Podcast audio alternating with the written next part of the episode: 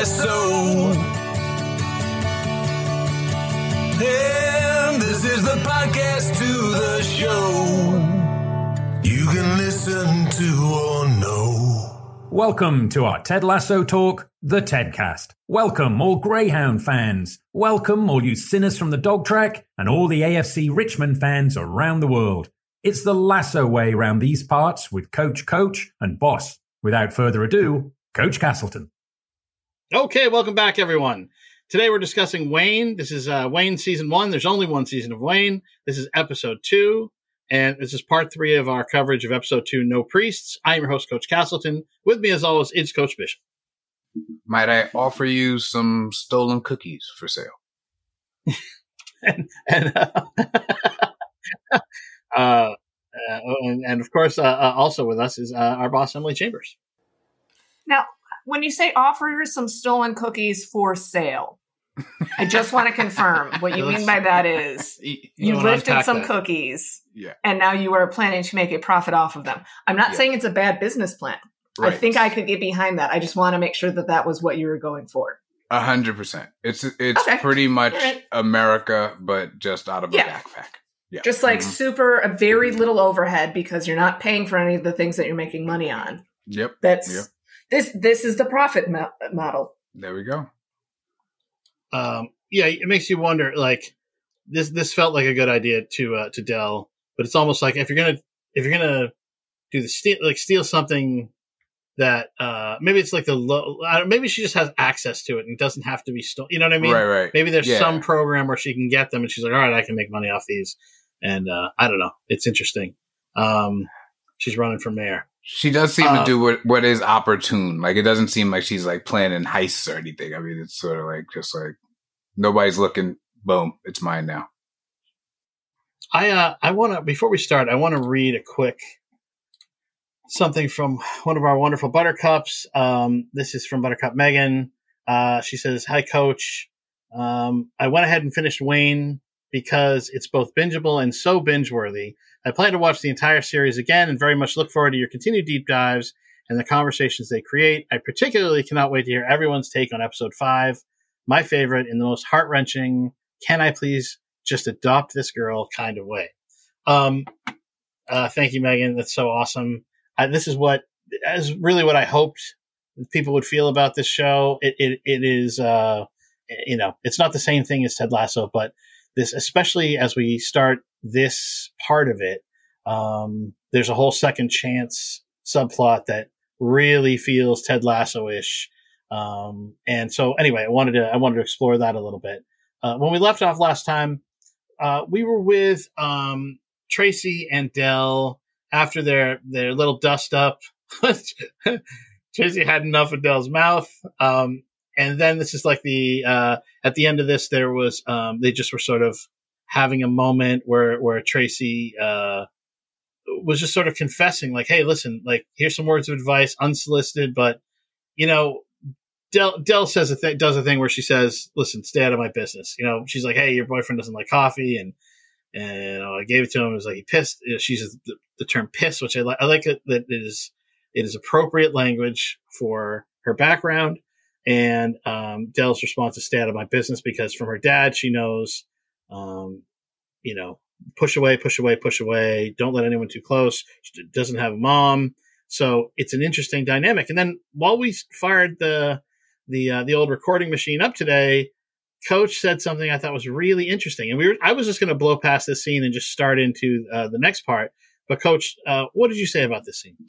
Well, I, this dynamic, this dynamic between Dell and this waitress, like just, I, I just can't get enough of it. It's, it's, it's, uh, it's honestly probably been my favorite part to, to, of the show to this spot. And I, obviously there's some great stuff about Wayne and there's a lot of stuff to, to, to, to celebrate and dig into, but I don't know that I've seen this mentor relationship before.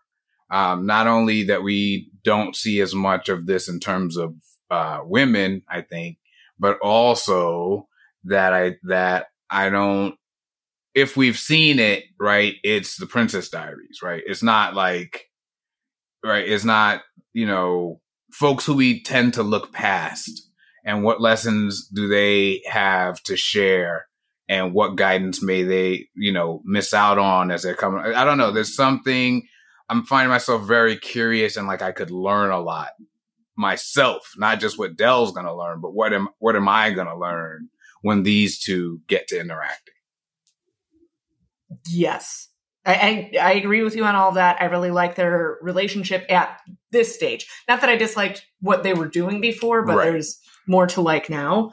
Um, I think sort of to talk about their first interaction where Dell ordered coffee and Tracy said, "Aren't you a little bit young?" and then Dell got pissed and yeah, uh, the the heart wants what the heart wants. And thank you, Tracy. I think the biggest difference between Thank That you, stage. Yeah the, the the difference for me between that interaction and this interaction is that Tracy is actually finally being honest about what she expects by telling Dell, "Aren't you a little bit young to have coffee?" Like there is a small part of this that Tracy is acting out what she wishes somebody had told her when she That's was Dell's right. age. That's right. And I can appreciate that. But Dell was not fucking interested when Tracy brought that the first time. Like, once Tracy became honest and clear about why she was saying what she was saying, Dell was able to hear her, which I think is like Mm. Castleton. I know that you did not like the way that Dell responded to Tracy, and Bishop and I were both just like, "Oh no, no, no, that's fine." And I think it was this element. I think it was this fact that it seemed like Tracy was not interested in Dell. Tracy was interested in Tracy, and once Tracy made more clear where she was coming from, Dell could hear what she was saying. And so I Mhm. like that in order for the advice, the mentorship, whatever it is, to work, to click for them, is when Tracy's like, I don't actually know that fucking much. I'm sort of a mess, but here is what I wished I hadn't done if I could have changed things. So I, I also really like this, and I also like how it mirrors sort of the earlier interaction and how they've changed. Yeah, no, it's really interesting. You get the sense that it lands with Dell right at the end when she's like, "Don't blow it up before there's a chance to maybe be something good." I love that there's a maybe in there because her life is full of maybes, and she would never say absolutes because look at her, look at her face in this scene. She's just, she's just worn, worn out. Um, Mhm. but um my my sense of it's funny when people try to give me advice this may be just me but when you're young you don't have the worldview you don't have the experience you, you only see through a very specific lens and if someone would tell me like hey you know i fucked up and i did this i'd be like I'm not gonna do that. You- You're a fuck up. Like, like, I'm like, whatever. Like, I'm mm-hmm. not gonna. You know, what I mean, it wouldn't. It, it uh, almost, it almost never landed on me. And now I look back on those moments. I'm like, God, I wish I was more receptive to those things because it, you know it was people trying to help and and you know being honest instead of saying oh you know the world's gonna you'll just take the world by storm and you know everything's gonna go your way um but i remember uh i remember being like dell in situations not necessarily like this with a uh a 40 something year old uh waitress with regrets but um i thought it was interesting and the dynamic the dynamic is you know, it's different between them than than you tend to see on like your your average like network TV show. Obviously, um, that's why I don't love network TV. Coach, not my fave. I get it.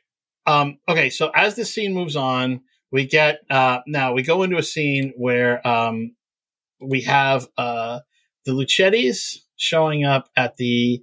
Uh, it is like an ice cream social kind of thing. It's like it's like police day at uh, you know we're uh, this at the Brockton. It's Brockton Community Police Day, Police Community Day at the ice cream stand. Um, uh, boss, walk us through uh, what happens in this scene. as they're walking up uh one of the twins i'm sorry i i have cousins who are twins and i still can't tell them apart and they're 35 years old like i've known them for a long time one time another of our cousins told me that one of them looks like a mouse and the other one looks like a bear and i'm like i don't number one know what that means and number two don't know which one looks like a mouse or which one looks like a bear. So That's that's, so completely funny. unhelpful to me. Anyway Yeah. sorry tommy and simon apologies. One of the twins says i'm getting ice cream and uh, bobby the father says you ain't getting shit. And he says but dad it's my own money. He said you order ice cream i'm gonna bury you in this fucking parking lot that money is for scratchers That all might this scratch. bef- yeah. before they even talk to the cops. This is the interaction. I'm going to bury you in this fucking parking lot. I wouldn't expect which at least him- shows, yeah, like that's some dedication. Yeah. Yeah. That I wouldn't have expected Bobby to be so familiar with Dr. Spock. So that was shocking that he's just a, Yes, He that's just exactly know- how yeah, you raise a that's it. child. Yes. That's it. this Yeah. is like wow, like oh, the bury in the parking lot. Yeah, absolutely. Um yeah, th- th- part of what I'm enjoying about the show generally and the these interactions bring it out is that it is both dark and almost farcically funny. Like what? Like if you that's for scratches, like I'm like what is going on with these people? This is insane. Um so yeah, but I it's can't- not that far from the truth, though, Coach. I what hate to say it. So Really? this the way of talk. Yeah, I don't know. This is pretty common. You, you order an ice cream and bury in this fucking parking lot. Like that is the latent violence in every single interaction is very common. Very common. I mean, I, this is I don't know what other I've I've always talked about how uh, people from New England are harder than everybody else, and I've traveled all over the world, and I've never I've just never seen anything like it, where it's just like this amount of it's just tension and misery and the gray, gray so much of the year is gray and cold and uncomfortable and the people are gray and and cold and uncomfortable and you know I mean you just it's just this Mhm, it's this mhm, dynamic. mhm. Um, uh, you order you order an ice cream. I'm gonna bury you. Uh, okay, look at it. You walk in. Um, Carl, it's Carl and Teddy are the twins. Carl says, "I'm getting ice cream," which is what a kid would say when he goes to an ice cream place, That's right?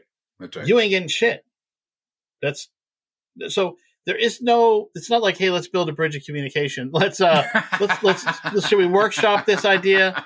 You know, like like like it's like the craziest thing Bobby Luchetti's ever heard is that his son is wants to get ice cream at an ice cream place.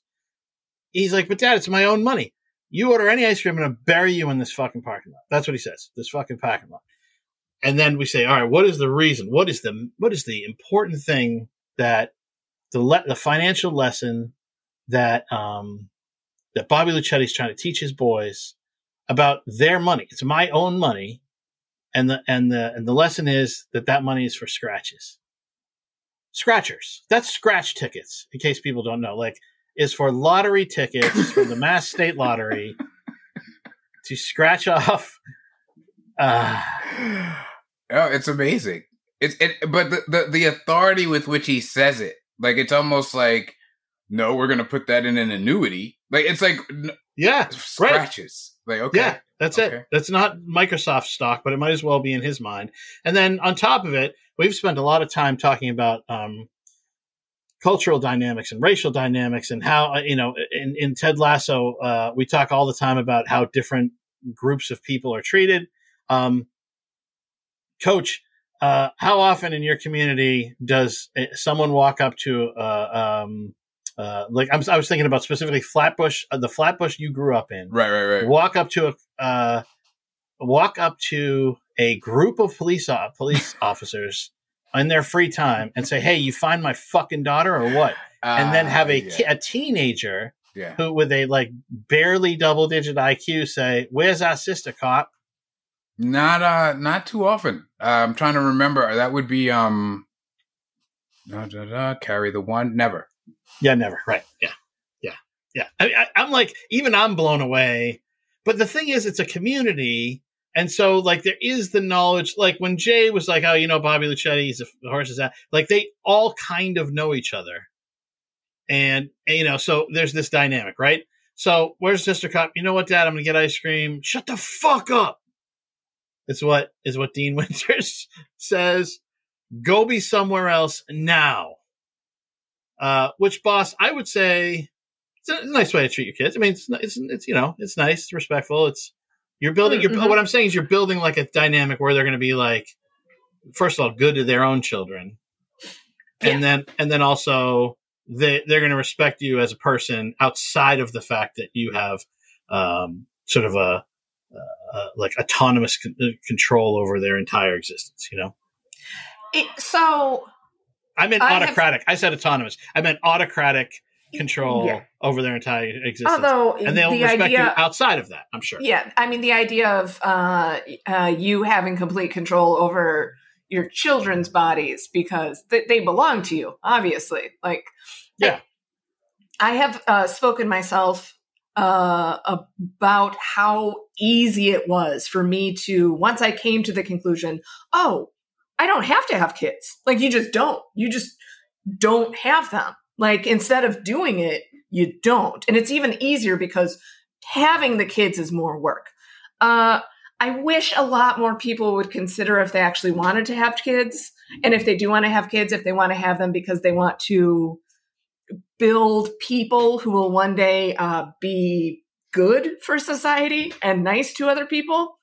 Or if they just want to have a mini person that they could boss around, that they could feel like they own. Obviously, the second one is the proper choice for becoming a parent. Yes. If you don't Yeah, want no question. Obviously. Right. Free to- labor. Yeah, yeah, yeah. Um, no, it uh, like I I do understand why it happens. It, this everything about this makes perfect sense to me, but also it's one of the worst things that people do. Yeah, Like- and the, this, this is I say it's common. It's not like every family in New No. England is like this, but like in this type of environment, I mean, Brockton's a per- perfect blue collar town for it. But um, you know, I know I grew up in a, a blue collar town. I still um, live live in in in a place where you'll you'll see this. You'll see like a version of this. It's not as like open and in your face as this, but you'll see the looks and you'll see you'll just see it. Um, when he says go be somewhere else now to his teenage boys who are like basically as big as he is, what kind of protest do they put up? What do they say? Like, okay, I'm, I'm being, uh, I'm, I'm, I'm trying to lead you to an, to an answer, but what I'm suggesting is they say nothing and walk away immediately because do they have any doubt that their father will punch them in the face in front of 30 cops? Zero. Zero. Like, like, And it seems that they're pretty confident that these particular cops would do absolutely zero about said punch in the face. that is probably true. That's interesting. So you t- you think about like um, law enforcement as a deterrent, right? As a threat of deter, like oh, if there's you know people slow down if they see a speed trap. But there are some members of society who are not fazed by that at all, and in in you know conversely, they would be like, yeah, I punched my kids right in front of the went to the community police day, and I let those little bastards know who the boss was, and the cops didn't say jack shit about it. Right. Right. It's a whole- it's a whole different world. Okay, please uh, pl- please have a seat. Uh, he says to uh, uh, or Sergeant Geller says to uh, Bobby. He slides a Manila envelope across the table, and and what does Sergeant Geller say, boss? I have some friends who could get information for me very quickly. And let's just say I have some good news. Okay, right? Oh yeah, it's about fucking time. And he opens it up, and he says, "What the fuck is this shit?" To which, and what does he say, boss? What does Geller say back to Bobby? Then I don't have cancer. I don't have cancer. I don't have Because obviously that's what that's what Bobby was concerned about. This is why he came down to the ice cream social to find the police officer to double check if he has cancer. Yeah. What? And he goes, "What'd you just say?" And he stands up. He stands up. He he's like, "You playing me for a fucking fool?" And what does I can't I didn't see if it was Teddy or Carl, but what what does one of the boys say when Bobby stands up? Fuck him up, daddy. fuck him up, daddy, is what, because they don't have anything else. That's all they know. It's either nothing or violence. There's not, nothing in between. Even if it's a cop, they, they don't seem to recognize that you don't go fuck up, co- like, like this is a, a, a law enforcement officer, and that would not be within the bounds of the law to quote unquote fuck him up. I, I, I it is also to end it with daddy that way, right? Like, Yeah. you're at once God. this like absolute tough guy, but also a seven year old. Like, what is Yeah. happening? Yes. Yes. Oh, it's so good. They do this in Clue uh, where they where Professor uh, not Professor Plum, uh, uh, Colonel Mustard says, "I got it uh, from my mommy and my daddy." Like a grown man saying "mommy and daddy." It is so. Hi, is the word you get your money. I inherited it from my mommy and my daddy. Like mm, you're in your fifties. Yeah. Um, I mean, admittedly, uh, my fathers are dead, and I call my mother Kathy. But there is something to me about when grown people refer to their parents as mommy or daddy that I'm like, like, like uh, there. was I, man, I this is going to sound extremely cruel of me, but I need you to follow me for a second. A woman I worked with, uh, I believe at the time she was close to retirement. So we're talking 63, 64. Like she, she was actively planning her retirement when her mother passed away. And I don't want to make light of that, regardless of the age. Losing a parent is extremely difficult, and I completely understand that. But she then started telling people at work that, oh, and now I'm an orphan. And there's a part of me that was like, Ah. ah, I don't, I don't know if you qualify as an orphan. Like, I feel like that is maybe reserved for something else. I understand where you're coming from, but you yourself are a little literal grandmother. you can't be an orphan. Like, there's there's got to be some sort of distinction. Is there is that part of the definition that it's a child? I think I think I think it. I feel like it should be. I feel like it should be. Maybe she's like, like- a huge Pirates of Penzance fan, and she was always wanted to be an orphan, so she could then relate to the, uh, you know, the Major General and the and the pirates. That should we go? I mean, that? that's it, it, it, is Pirates of Penzance the, the the orphan pull that you go for because Annie is right there. no, no, and Annie, also you a know, Annie. Annie, yeah, Annie's right there. Yeah, yeah. No, I Yeah. prefer uh, Pirates of Penzance. Yeah. Obviously, that makes sense. Yeah. Um, okay, so uh, he says now this is this is um, you know Sergeant Geller is like he- he's a cool customer and and he's got a vibe about him that they're they're just te- they're sort of instructing us. First, when we met him, we're like he's a fuck up. He left his service weapon on the counter. The dumb idiots were playing with it. Dropped the clip out of it. You know he he's I will get I'll find your dog you know, like up till this point, we're like, is this guy like a what Mhm. is what is going on? He, we found him, we met him with his hand in his pants, which is not the optics are not great for character intro. You know, you just go, you know what I mean? You- just go, what what is going on with this guy? Um, but he's more calm. He says, sit down, and then he says, please, which is smart. Which I really liked that he said please because a guy like Bobby Luchetti wants he, he he's such it, it's almost it's not alpha it's like past alpha like he can't function unless like he thinks like oh you fucking respect me and That's what- that's the word. or else we gotta like That's the Right. word. Got it's got to show him his respect.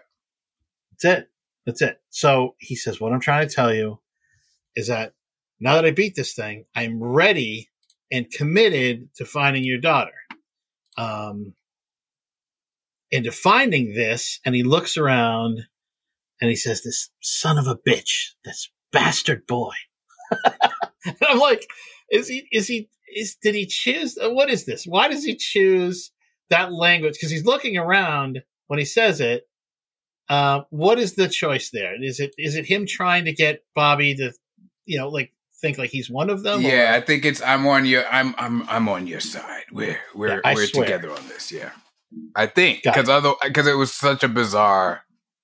Like what? And then this bastard boy. Like, are you gonna curse This or not? What are we boy. doing? yeah yeah yeah i think yeah it's really funny go ahead boss Although I did know a kid, a friend's younger sibling, who didn't swear all through high school. Uh, and then I want to say maybe he was about to like turn 18 or start his senior year.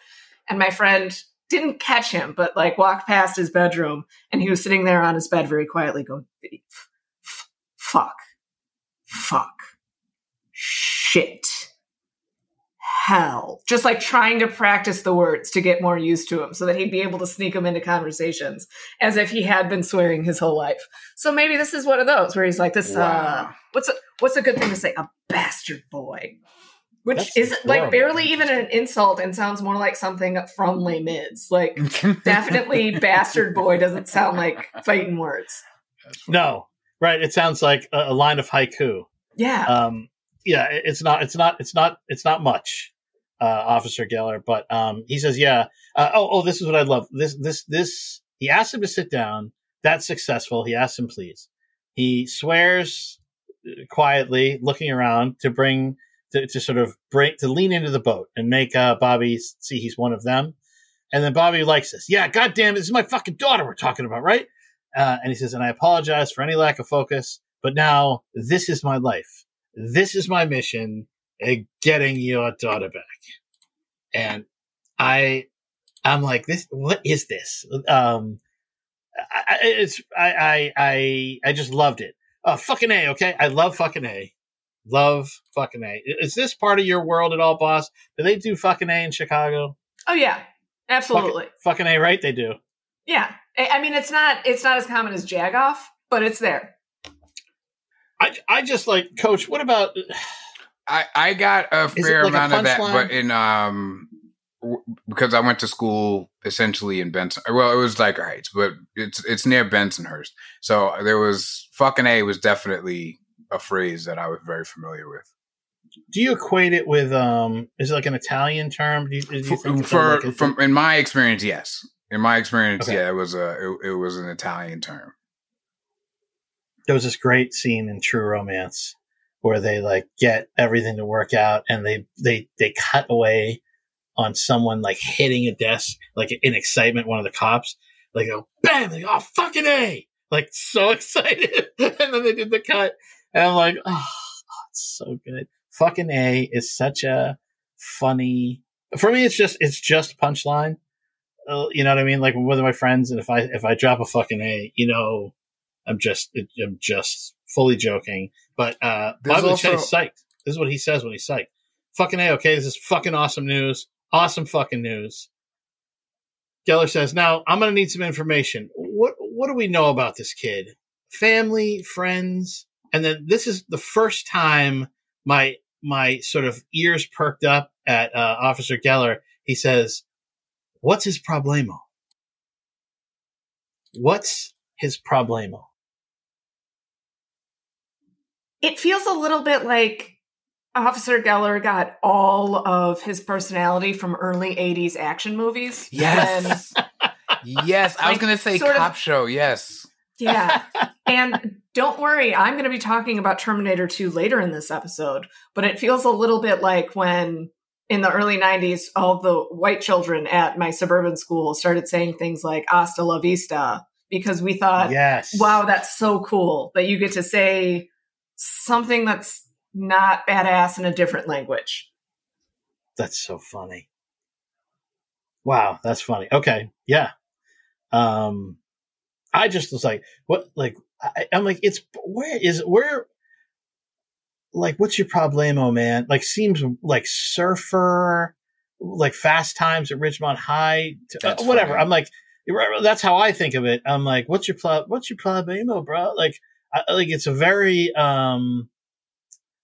I, I think what we do sometimes is we we will typecast police officers into like, okay, you played, you know, you, played sort of nose tackle for your high school football team. You're a big ham necked thug. You don't, you're not, you know, you're just like very uh, uh, rigid, and uh, the, the the rules of being a police officer sort of applied to you, and you, you liked it. You liked, you know, being in a position of authority, and and we'll sort of end up with with that that sort of uh, trapping for for police officers. And then you get this dude who's like, "What's his problemo?" And I'm like, "Okay, this is refreshing." I, I don't. For me, I will say, I mean, show me the other side of it. Show me a, a different version and keep me interested. And that's what this is doing. And then Well, now, what is Bob? Go ahead, Coach. Well, I was gonna say too, and this again part of my whole thing about this being super dark, but also sort of absurdly funny, and it- it's he's just to to to borrow from uh generations younger than mine. He's just so mid. Like I'm sure he solved some crimes, but I'm also sure he fucks up all the paperwork. I, I like I, I'm I'm sure he's lost track of somewhere someone is not serving a jail sentence because they got out of the back of his car and he was like, ah, who's got the fucking energy? Like he's just super mediocre. it feels a little bit like he wants to run the town the same way that Andy Griffith or Andy Taylor, I should say, Sheriff Andy Taylor Right. wanted to run Mayberry. Mhm. Only there was zero crime in Mayberry. So when Mhm. Andy walked around and was just like, "Hey, the law is a presence here. Don't try to fuck shit up." Everyone was just like, "Great, thanks, Andy." Whereas in this case, there's a lot of shit happening, and Officer Geller is like, "I'm just going to be around in case anything happens." Just if you need anything, the cops are going to be here. Don't worry. And they're like, we need a shit ton. And he's like, yeah, I'm here. I'm just here for you. just here and around. Right, right. I'll be at the ice cream social if anybody needs me. Yeah, we need Yes. you. There's shit going Yeah, on. we do. Actually, we do need you. All right, well, let's go get some ice cream. I, I like that you're bringing this up. This is really good. I want to point out the dynamic here, which is I, I could write. Oh my god, I could just talk for for so long about the Bobby Luchettis of this world, and I know a lot of them, and a lot of them are tradesmen. There, a lot of them are workers that that are in the trades, and um, plumbers, and carpenters, and electricians, and they are very marginalized, and they support the primary block of certain uh, political uh, wings of certain parties, and what Mhm. happens is they feel marginalized. Everybody in the world goes, white men have everything. And these guys go, no, we fucking don't. I work way harder than I ever wanted to. Nobody gives a shit about me. Everybody looks down their nose at me. Everybody hates me for shit I don't think I did. I don't know what the fuck everybody else's problem, but I work really fucking hard every day for like a tenth of what my parents had on one salary Mhm. and they go, I don't, I don't get, Mhm. no one's looking out for me. So now w- w- I'm not going to sit here and say, oh, boohoo, poor, uh, you know, middle income white, white man. I'm not going to say that. But what I will say is I understand why they get there. I, and I understand the, yeah. how society funnels them there, especially with like the absence of it's so crazy. I could talk about this forever. How music changed once upon a time to further push them away, and it was had to do with like Star uh, Clear Channel buying out uh, stations. It was an, it was un, an unnecessary, un, unintentional change. But what happened was once upon a time, hair bands vanished from radio and then you had to make a Mm. choice between hip hop or country. That was it. Rock and roll died. It was gone. So these guys were like, I don't have any anything. I don't understand hip hop. Like, like I don't. Mm. And they all either got pushed to country or to talk radio. And they went to talk radio, and talk radio is predominantly uh, conservative. And so you have these guys just getting indoctrinated for decades, listening. They put it on to have some sound while they work, and they just go over and over and over. So this reaffirms that they are marginalized. And so that's what Bobby Luchetti knows. So he sits down and he's like, this guy's giving me the fucking runaround. These fucking cops, they're useless pieces of shit. You know what I mean? Right. If you're, if you're a dyed in the wool liberal, you look at the cops and you go, oh, they're with the conservatives. they're, they're not us. Like, I know they're not us. Like, you know what I mean? If you're right, Right, I, I, like, right. maybe I'm maybe I'm speaking out of school, but I know it's like no, no, oh, no. think I, like I think oh, you're, yeah, yeah, power. yeah, yeah. No, I think Right? you're. This But is really those- interesting to me. But these guys, these white guys that are marginalized, aren't like, oh, the cops are with me. They're like, those are fucking assholes that work for the man. Like they are the man. Like so, it's this weird dynamic, and everybody can point the finger at everybody else. And, and I'm not saying there isn't wrong or right, and I'm not saying there's no grounds, but from Bobby, Bobby Luchetti's point of view, this guy's going to give him the fucking runaround, and his daughter's out there. Whether or not him wanting to get his daughter back is love, or Mhm. nobody takes from me, or whatever, you know, macho bullshit, for right? sure, for sure. What, Because what we both mind. know and what he knows good and goddamn well is she said bye, daddy. She she was not whisked off into the night kicking and screaming. So a hundred percent. give me a break. Nevertheless, he's sure law enforcement isn't going to help him. So when this guy, this cop, who he knows, you know, anecdotally from around town, says the line, "Now your mission is my mission." This may be the first time. That's why he's fucking hanging it up because it may be the first time he feels like he's being seen by somebody in in authority, by by a power structure. Is there? and I'm just like, I just, yeah, I want to just note that because we'll gloss right over it, we'll blow past it. This Bobby Luchetti is a is a anal sore. Uh, he is he is so awful right, right. and whatever. But I'm telling you, I I personally know fifty to hundred Bobby Luchettis of different shades of, per- and they're all a version of this. and they they grow them on trees in this part of the world, and part of it is nobody fucking takes them seriously, and and they know. it. Well, it's funny you say that part about being taken seriously because if there's one thing that, and I'm gonna speak about this in you know very general terms, but based on what you were just saying, if there's one thing that in quotes should come along with being a white man in America, should be being taken seriously. And I wonder if on some that that that the element you're saying of yeah, fucking a okay, like yeah, yeah, I was waiting for somebody to notice that I'm a white man sitting here saying what he wants. Let's get to fucking work. Like, like it seems a little bit like, yeah, but well, yeah, I'm glad you noticed. Like, I, yeah, I should be in charge. What I care about should be the goddamn priority. I don't know what took so long. Weirdly, I don't think that. Really? I know. I don't. I I, was- know. no, I'm really seems from the curious. No, no, no. I don't think that even comes into it. Okay. It even fucking remotely comes in. Like seriously, not even okay. Because that's what privilege is. You don't have to waste your time reaffirming that you're a white man. You are a white man, Right. and you know that. Like you don't. You don't think like I'm. I'm outside the power structure. You're just like, oh, this is the whole, the whole fucking reason we pay taxes is so you fucking cops do what I say. When when you pull me over, you're wasting my fucking time. I pay your salary to catch criminals who would st- who would steal my daughter. I don't pay you to pull me the fuck over. I'm a good man and I'm a good citizen. Do you see what I'm saying? You don't even think like I'm a white man and therefore it's part- it doesn't even. This is why when when they when they're backed into a corner and they say like I don't even know what the fuck you're talking about. I don't give a shit if you're black, white, purple. What that's what they'll say because they don't think of that because privilege allows you to not even waste a fucking iota of your time Interesting. ever considering. it. Okay. Yeah. Okay. I don't think it plays into it in that way. Like, oh, you noticed I was a white man. I because they don't feel like what what liberals like or, or progressives, people like me would describe as like, oh, an entitled white man. Like they they're like, I, okay, point to my fucking yacht. You know what I mean? If I'm lucky, I'll get a week on the Cape every year. If I'm lucky, it- it- like if I do everything right and I don't spend my money anywhere else, I got to keep my, my, my machines upright. You know, I was just talking to my uh, guy that does uh, lawn mowing and stuff. That's it. He's got oh, he can't afford to pay people and he's got to keep, you know, he needs a four wheel drive vehicle because he plows in the winter. He doesn't feel like the world is customized to his liking at all. He feels he's getting it in the ass every day. He doesn't know who to blame.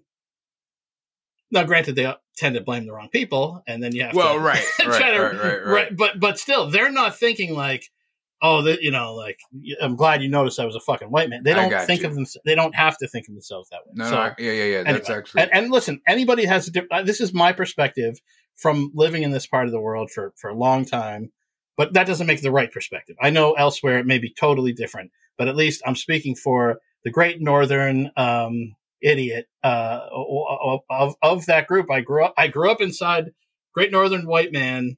And I grew up inside that group and exist inside that group, and so I have some insight into into that particular uh, demographic. I, I actually, I don't think that it ever occurs to white men. Uh, but I'm white. You should be paying attention to me. I do think it's much more. It's much closer to what you're saying. I would say that the actual privilege is every single straight cis white guy that I know, even like the extremely progressive ones, even the ones who are aware of white privilege and male privilege and everything else, believes that they are somehow the exception to the rule. And the amount that they believe that can vary a good deal. But it, the, I think what we're seeing from him is a lot of what you're saying, Castleton, in that what he thinks is nobody ever listens to me. And I am the smartest person I know. How is it that nobody else knows I'm so fucking wicked smart? Yeah. Why Right. aren't they listening to me? Right. So Yeah. it like he actually probably does feel uh, shit upon by the world and that he is it doesn't he is not getting a fair shake because he still has to work. What, what if I were so privileged, why the fuck would I have to work every goddamn day? It, so yes, I don't think that it consciously occurs to him. I gotta I think- fucking work every day, there, guy. And, Yeah, and over over that's down the fucking street, these guys are getting welfare for fucking doing Yes, nothing. Yeah. They get the free I mean, apartment. They get yeah, the free fucking yeah, car. yeah, They get yeah. the fucking bus pass. I'm just telling you, that's how they think. Mhm. And, Right. and from that perspective, when race does go, come oh, oh. Into play I for see them. where they get there. That's what, yeah. It's it's it's not- never I am yeah. lucky because I'm white. It's always Look at- other people are getting stuff because we are mean to white people. If they think about it that way. Right. No, I'm Because I'm their thinking you. is fucked. No, no, I'm hearing you. No, it's interesting. It's really it's sort of fascinating. Yeah. So so okay. I also want to talk about. I love to talk about shots and how beautiful the framing is. Um, when you shoot a scene like this, you have uh, what's called AD, uh, an assistant director. Assistant the AD um, is like is like uh, uh, people who don't know uh, when how to shoot. Like have never shot a scene or never been on set. Your AD is like the um, master sergeant of of any operation. It's like an NCO. It's like the person who has the I don't say the biggest balls because we're just talking about white, like you know the the patriarchy, but it, it's the person with like you're just scared of most, you know, not always like physically scared, but you're like they just run, they keep the trains running on time. That And is great job. AD, right? That's just how they do it. yeah. So it's not, people think, oh, the director. The director is there to so that one person has a vision, and the director directs the actors and and it, uh, adjusts performance and and and has an overall point of view and the, the cohesiveness of the vision is based on the is the director. But the the assistant director, the AD, is like they make sure everybody gets set. Let's get moving, get in places, and let's you know like everything's got to keep going. And when you have a really good AD, and I should look up who the AD was.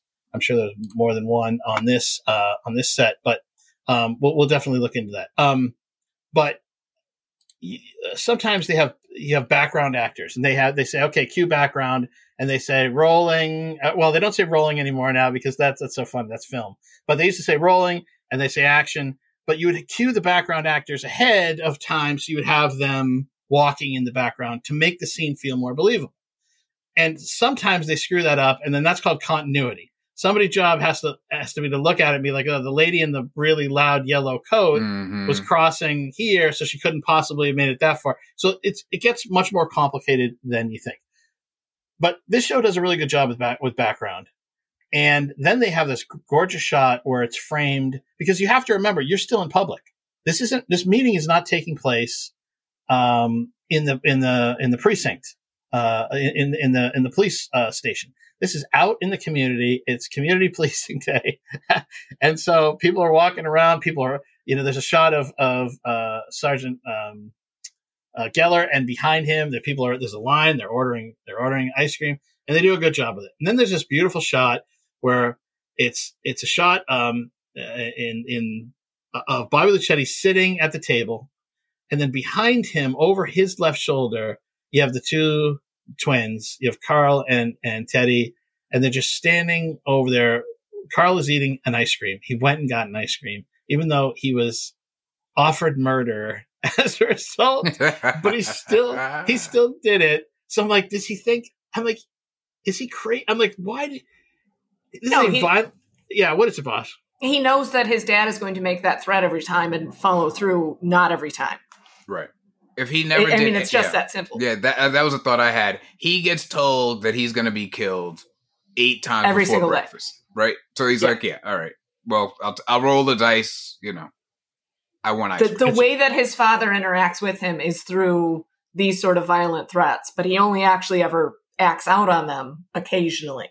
It's it'd be too much work to beat up your son every day. Every day? Come on. That's so it's not hard. So again, the uh, yes. Now let's talk about the production design and the and the wardrobe and the co- wardrobe and the costuming. You have Bobby Luchetti. He's in a he's in a knit cap, uh, unmarked. It's not like it's a Nike cap. It's a, it's you know it's a work cap because he's got to probably work outside. He's got his Carhartt jacket on, the insulated Carhartt. Mhm. He's got his chain. He's got his jeans, and he's got like his work boots. That's the that is the Gen X and older, uh, blue collar tradesman work a day attire Mm. here in New England. I don't know if it's like this everywhere else, but that's like starting with Gen X and older, all the boomers and all the silent generation. That's what everybody for those three generations wore. And millennials are a little, are a little different. Boss. Um, in the Midwest, they would not have that chain necessarily. Uh, most wouldn't. It depends. It depends on uh, what you got going on. The rest of it all together. Also, I forgot to mention earlier. You said something about how uh, hair metal went away and rock music died or something. Uh, that is because you are an old person. I, I just need to clarify. I need to need to reach out real quick and acknowledge the uh, indie emo scene of the early 2000s did in fact shred in many ways. But you had already left college, so you did not get to hear. No, no, no. This is not. This is not me. No, no. But No, no, no, but no, that- no, no. I know, I, I, I know. I'm teasing you a little bit. I'm just saying that for that group, this is the way that it always happens. You get a little bit older, and you're like, "What the fuck happened to music?" Like I'm doing it myself now. I'm like, "Who the fuck is Olivia Rodrigo? What the fuck is happening here?" But it's because I'm old. Because I'm old now. I, I, I, I, yeah, no, no, no. There's a certainly Olivia Rodrigo is, really legitimately good, by the way. I've heard that she's you know, very she good. is really good, like seriously. Um, and uh, and um, I, I've always tried to stay up with music myself, and I always me. wonder, I always wondered, um, if I'd be one of those guys that didn't know what music was like coming out, was new and, and whatever. And I've always tried to, and sometimes it was hard or whatever. But what I'm saying is, like, gen- generally, those guys were not alternative um, listeners. It's like a they they needed network TV, and if network TV went away, Right. they're like, oh shit, I have to. That was the that was network. Def Leppard, uh, Van Halen, um, Whitesnake, Kiss. Uh, you, you go, and then then you can it scrolls into Megadeth and Ozzy and all those things, and like so there's there's there's sort of different versions of it, but it all generally stopped being played in mass on the radio, and and and alternative doesn't count. That's not what we're talking. We're not talking about emo music. We're not talking about uh grunge. No, we are talking about grunge, but then grunge went away too. So it was just this thing that happened. And anyway, we can talk about this another time. We don't have to discuss it, but it's just I always find out. I always wonder anecdotally what role that played when guys went to work, stopped listening to. You know, Van Halen is a perfect like example, and then, and then where did they go from there? And they're like, I don't like, you know, they weren't listening to like Michael Jackson, let's say. You know, I mean? it wasn't pop music that they were into. They Mm-mm. were into like a different thing. So anyway, it doesn't it doesn't matter. We can we can we can we can talk about this forever. I have a couple friends who are like music. Uh, they're like professional DJs, and um, they they came up through like there's still DJs in the world. Like there's like eight left, and we have friends that are like two or three of them um, and they talk about like what happened to music and how it went away, and they can talk very, very uh, eloquently about uh, how everything changed, and why it all changed, and how, what role money played in it, and you know it's really just fascinating. Mo- Monopoly, um, monopolies inside the radio business. So anyway, that being said, I was saying um, that the, there's a uniform, work uniform, and then the Luchetti boys are in the background in their tracksuits. Um, and the, and the, and I like that you said the, the necklace because the necklace is a couple things. The necklace is Italian, and sometimes you have the. It's like that's a very common thing in Italian uh, communities, but also it's like the farther you get out to the suburbs, the less you'll see chains and things like that. It, it, it, then it becomes even more hardcore, um, and less like, you know, the jewelry could be could be like, ah, look at this fucking guy with the jewelry on there. I'm gonna fucking choke you with that thing, guy. Like, there's it's just no. I know, I know, it's crazy, but like that's really how it is. And let's say outside any any major city, you get like 50 miles outside, you're you're basically in Tennessee, no matter you know what what state you're in. So, um, okay, so you have this beautiful shot of the boys looking over the shoulder, and um, he says, Geller says, uh, "Can you take pick this up, boss, and say, um, uh, what does Bobby say?" He says, "What's his problemo?" And uh, just talk about this a little bit here. Go through the lines there. Well, before this little cocksucker stole my daughter, stole my daughter, by the way, as if she were a TV or a A car. hundred Yeah. percent. Yes. hundred Still a perfectly good zenith. She's basically yeah. that. Yeah. yeah, stole my daughter. He burned down his house and he burned it down with his dad still in it. Uh, but truth be told, that firefighter told me that the dad was already dead before the house burned down. I don't know, cancer or some shit like that. I'm not really fucking sure. So, number one, we already know exactly how Bobby feels about his daughter that she is property and that she has been taken. He is Yeah. not concerned about her safety. Nope. That isn't the issue here. He's not worried that uh, Wayne is uh, doing untoward things to his daughter. He just wants Well, he, back. he is because that's what he would do. Remember, Well, remember that's he what said, he would "Oh, we don't even know what she's doing. And we're like, yeah, you say that because you're a oh. disgusting pig, and that's what you probably do. But you're right. That's not his primary goal. Here. well, but his he is not. property. Con- yes, he is not concerned that Yeah. she would be negatively affected by that. He would be concerned that Yes. she would lose value Yes. because she is property. Yes. That's a So even if he doesn't want- distinction. Well, that's a great assuming they found yeah that's right that's right coach you assuming that they found Del like this afternoon would he be like oh i'm so happy you're all right come here or, or No. how would he treat Del It- don't you fucking run away again? What the, What were you thinking? You're gonna run off with that fucking asshole? You don't know what it's like out there. I'm the only person that can protect you. Now get inside before I beat your ass. That's right. this is a man who grabbed his daughter by the hair remember that Yeah, that was Oh, strong. yeah. That was super strong. Yeah, yeah. You should have seen i watched your faces when then he made that move because i feel like that was a we talked about it so we don't want to dwell on it but like that, that's where you go oh oh oh oh oh oh Yeah, yeah, yeah. Oh, Oh, that, oh, this is you're different. grabbing your daughter by the hair okay like Yeah. so Yeah, Yeah, like this you, you, you I beat know your you're a piece of children up. It's not that you like believe in corporal punishment. Like you beat your children up, like as if y'all are in a fight that only one of you gets to participate in. You beat them up. Also, there is something that's so, even though it is very aggressive and painful, there is something that is so bitchy about pulling somebody's hair. Like it's such a weak move. You're not punching anybody. You're not That's risking interesting. anybody doing anything back. Like you are that like that's that's something a little bitch does. So yes, he is violent, but he's also a violent little bitch. In the most derogatory way I can say that.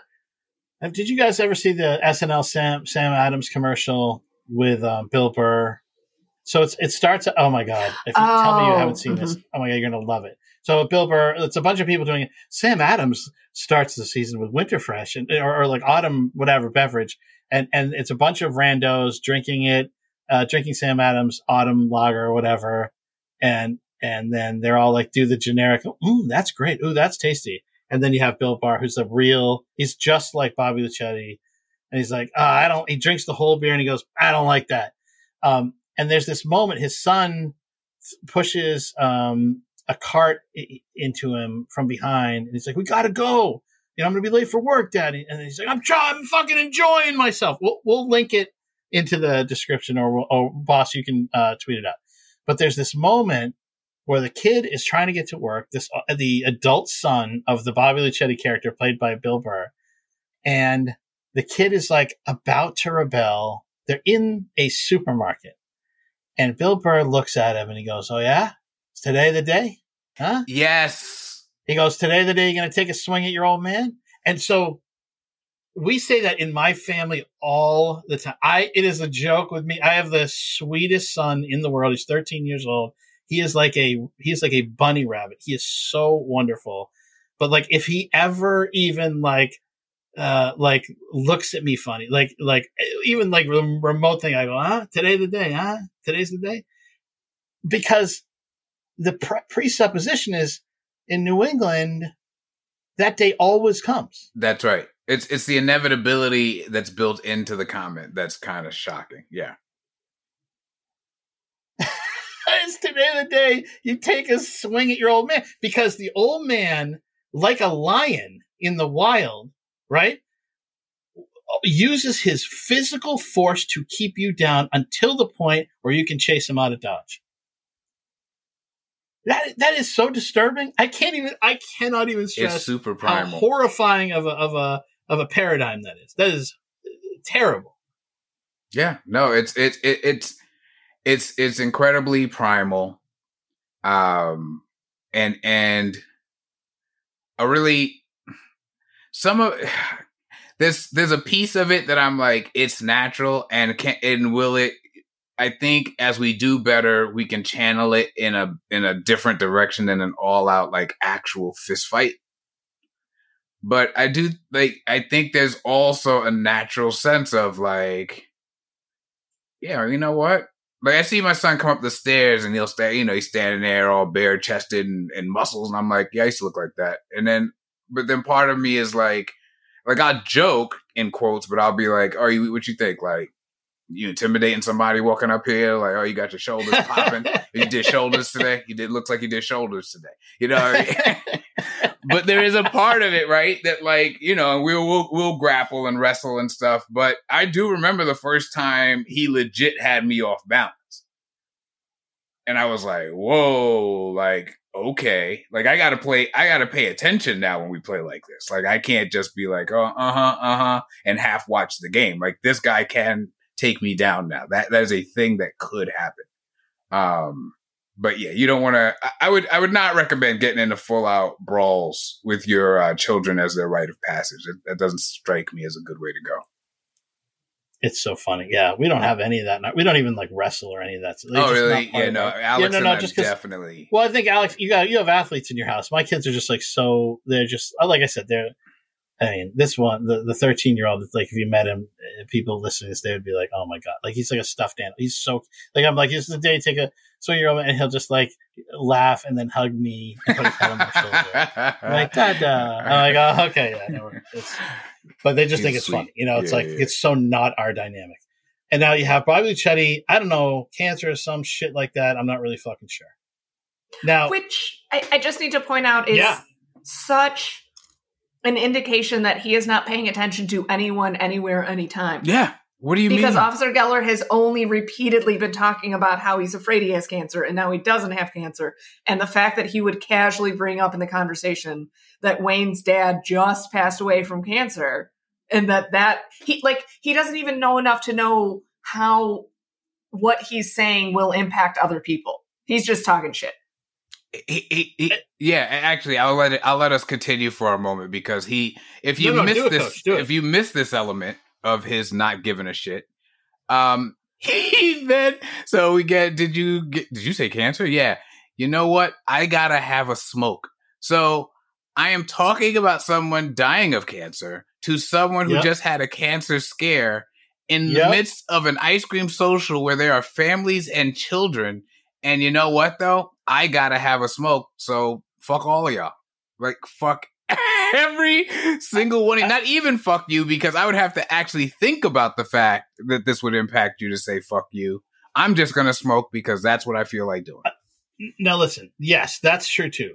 First of all, I don't think Shawn Simmons, the creator of the show, gets enough credit for eh, just this line itself. Shows like, oh, he, he is isolating three different people's how they're affected by cancer in, in completely different ways. If you if you hear the first part of Bobby Luchetti's speech, he says, "Yeah, the kid fucking burned down a house with his old man in."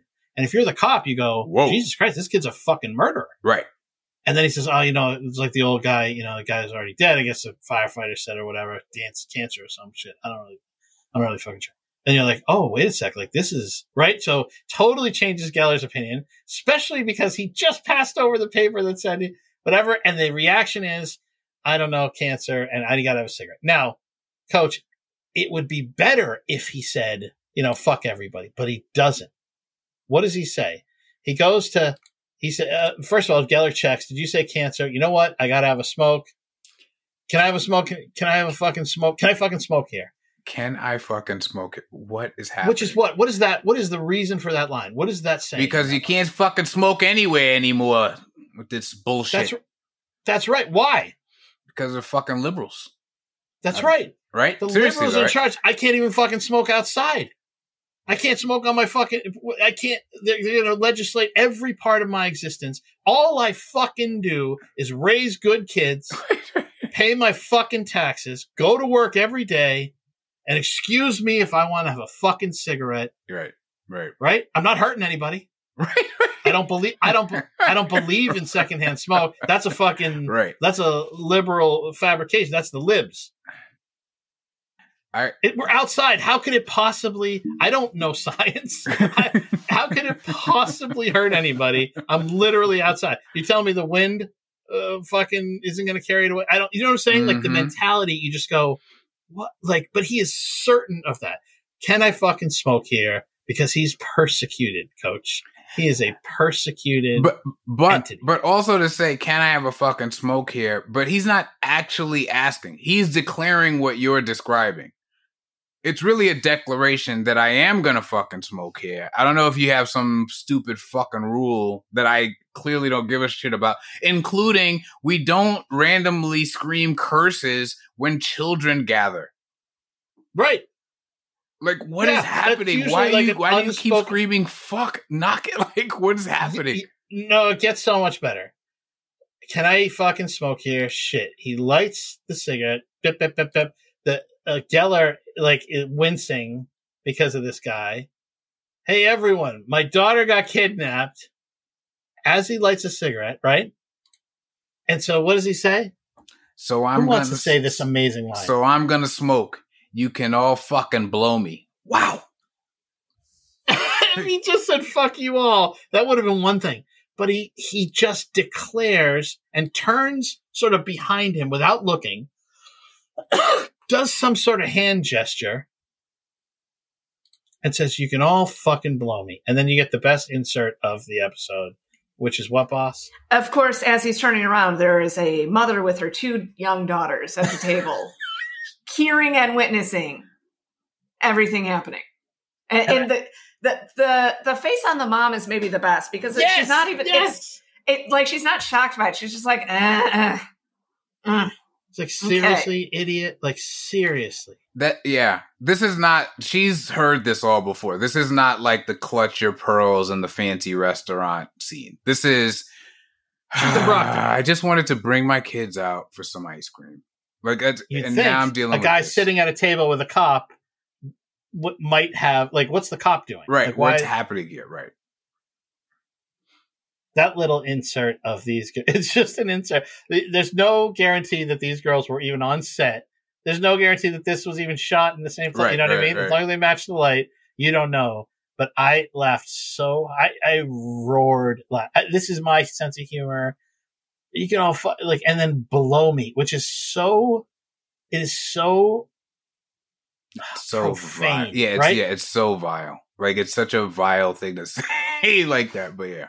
In the in this context. And normally you wouldn't care if this was like a, a locker room, Right, right, Someone's yeah, like, "Oh, yeah, yeah, yeah, yeah. But but but here, the way it's said in defiance of his persecution, uh, he's going to go get himself cancer because the boy's dad died of cancer, and because a cop just beat cancer, he's going to go. Oh my god. I I I I, I Ah, it's amazing. Okay, so I just can't can't get enough. So so now he says, "What's your fucking deal, huh?" And now we we see now we see something. You called him mid, coach. I'm, I'm very I'm fascinated by how people view Geller at this point in the in the, in Mhm. the story because he's a he's a fixture. Mhm. Um, what is going on here, boss? Walk us through what uh, Sergeant Geller's doing now. So at this point, he is actually trying to work the case. He's doing some. Um, I don't want to name any specific shows, but anytime that they have the uh, profiler show where they're like, "Oh, yeah, and yeah, yeah, yeah. the the the criminal must have done it because of unresolved issues with his mother," and it's like, or maybe, maybe, but he is trying to figure out Wayne's motivation. And so one of the things that he asks is, "Now this boy," he says, he's obviously lashing out. He's in pain. And Bobby does not care for that whatsoever. Right. There is no chance he wants to identify with Wayne and what Wayne might be going through Empathy, between his yeah. father dying and a- anything Empathy is Yes. not the strong suit of this type. Of Yeah, yeah, that's what I was gonna say. right. Yeah. Yeah. Yeah. No. Empathy is not yeah, not the way to go. the point that he says to Geller, "Are you fucking? You're fucking with me, aren't you?" and he says, "Maybe we should be helping him." And Bobby says, "That's it." The He fuck says it- did you say? He says it kind of to himself. He's not looking at That's Bobby. it. He's like really Yeah. sort of yeah thinking through this. But as soon as he says it, right, Bobby says what? he says, "What did you fucking say?" And then the taser behind him as he's jumping up to like really make this a fight. Fucking taste because this, A, uh, by the way, again, a police function. I can't. A, I- I- a Yeah, police function. I cannot stress this enough. Exactly. Yeah, he gets tased right away by Jay. Officer Jay Gannetti is right behind him. Uh, did you see how uh, how fazed by this was uh, Yeah, good. Coach, talk about Coach is making a hand signal. Not at all. Like it was so funny because uh, you know, so he's sitting there. We should watch out for this guy. You know, we've got this guy jumping up. He now wants to fight, and there's he uh, he doesn't even move his head to watch Bobby go down. Like he just No. shifts his eyes and follows Yes. him down to the ground with his eyes, and then looks back up like, okay, like. you know, I, I, find it very zen. Uh, like uh, he's just like very calm. You know, the the uh, it's it's like he, he's not. I know he, he would say the Andy Griffith reference is really fascinating. I'm going to think about that. Yeah, yeah. But he but he's not. He wasn't worried about. Did he seem like oh this guy's going to? You just think he was just like okay, like you're going to do this. You're you're Bobby Luchetti. You're, you're you have a five cent head you're probably going to be do something stupid, and Jay's going to tase you. Like, like it's almost like a practical inevitability. Yeah, because the tasing, I mean, far be it from me, of all people, to uh excuse police violence. But I gotta think that, that if you what, what an accomplishment! if, I think that if you jump up and start cursing at some, you know, police captain or whatever, you, you know, you have to accept that there, there, there is a possibility that you're about to catch it. I mean, like you're about to get it because come on, what do you? Like, it's so funny to me that the approach is I'm going to kick your ass, and just how quickly it's like you're really not. You're really like I get that you're in your backyard slapping your kid around. You are the boss, but you're really not going to kick my ass. Like I'm, I'm not. I'm not fazed by your threat, and I'm also not fazed by the fact that you're now on the ground. I don't really. You're not going to yeah, kick my ass. fuck around and find out. Yeah, Like this is like yeah. right away, instant. Oh, okay. And then what does Jay say? Officer Jay, what does he say to to uh to Officer Sergeant Geller? Can, cannot believe you he did this after all you've been through with your cancer and everything? Which again the absurdity like what is happening right? Like that's funny but what?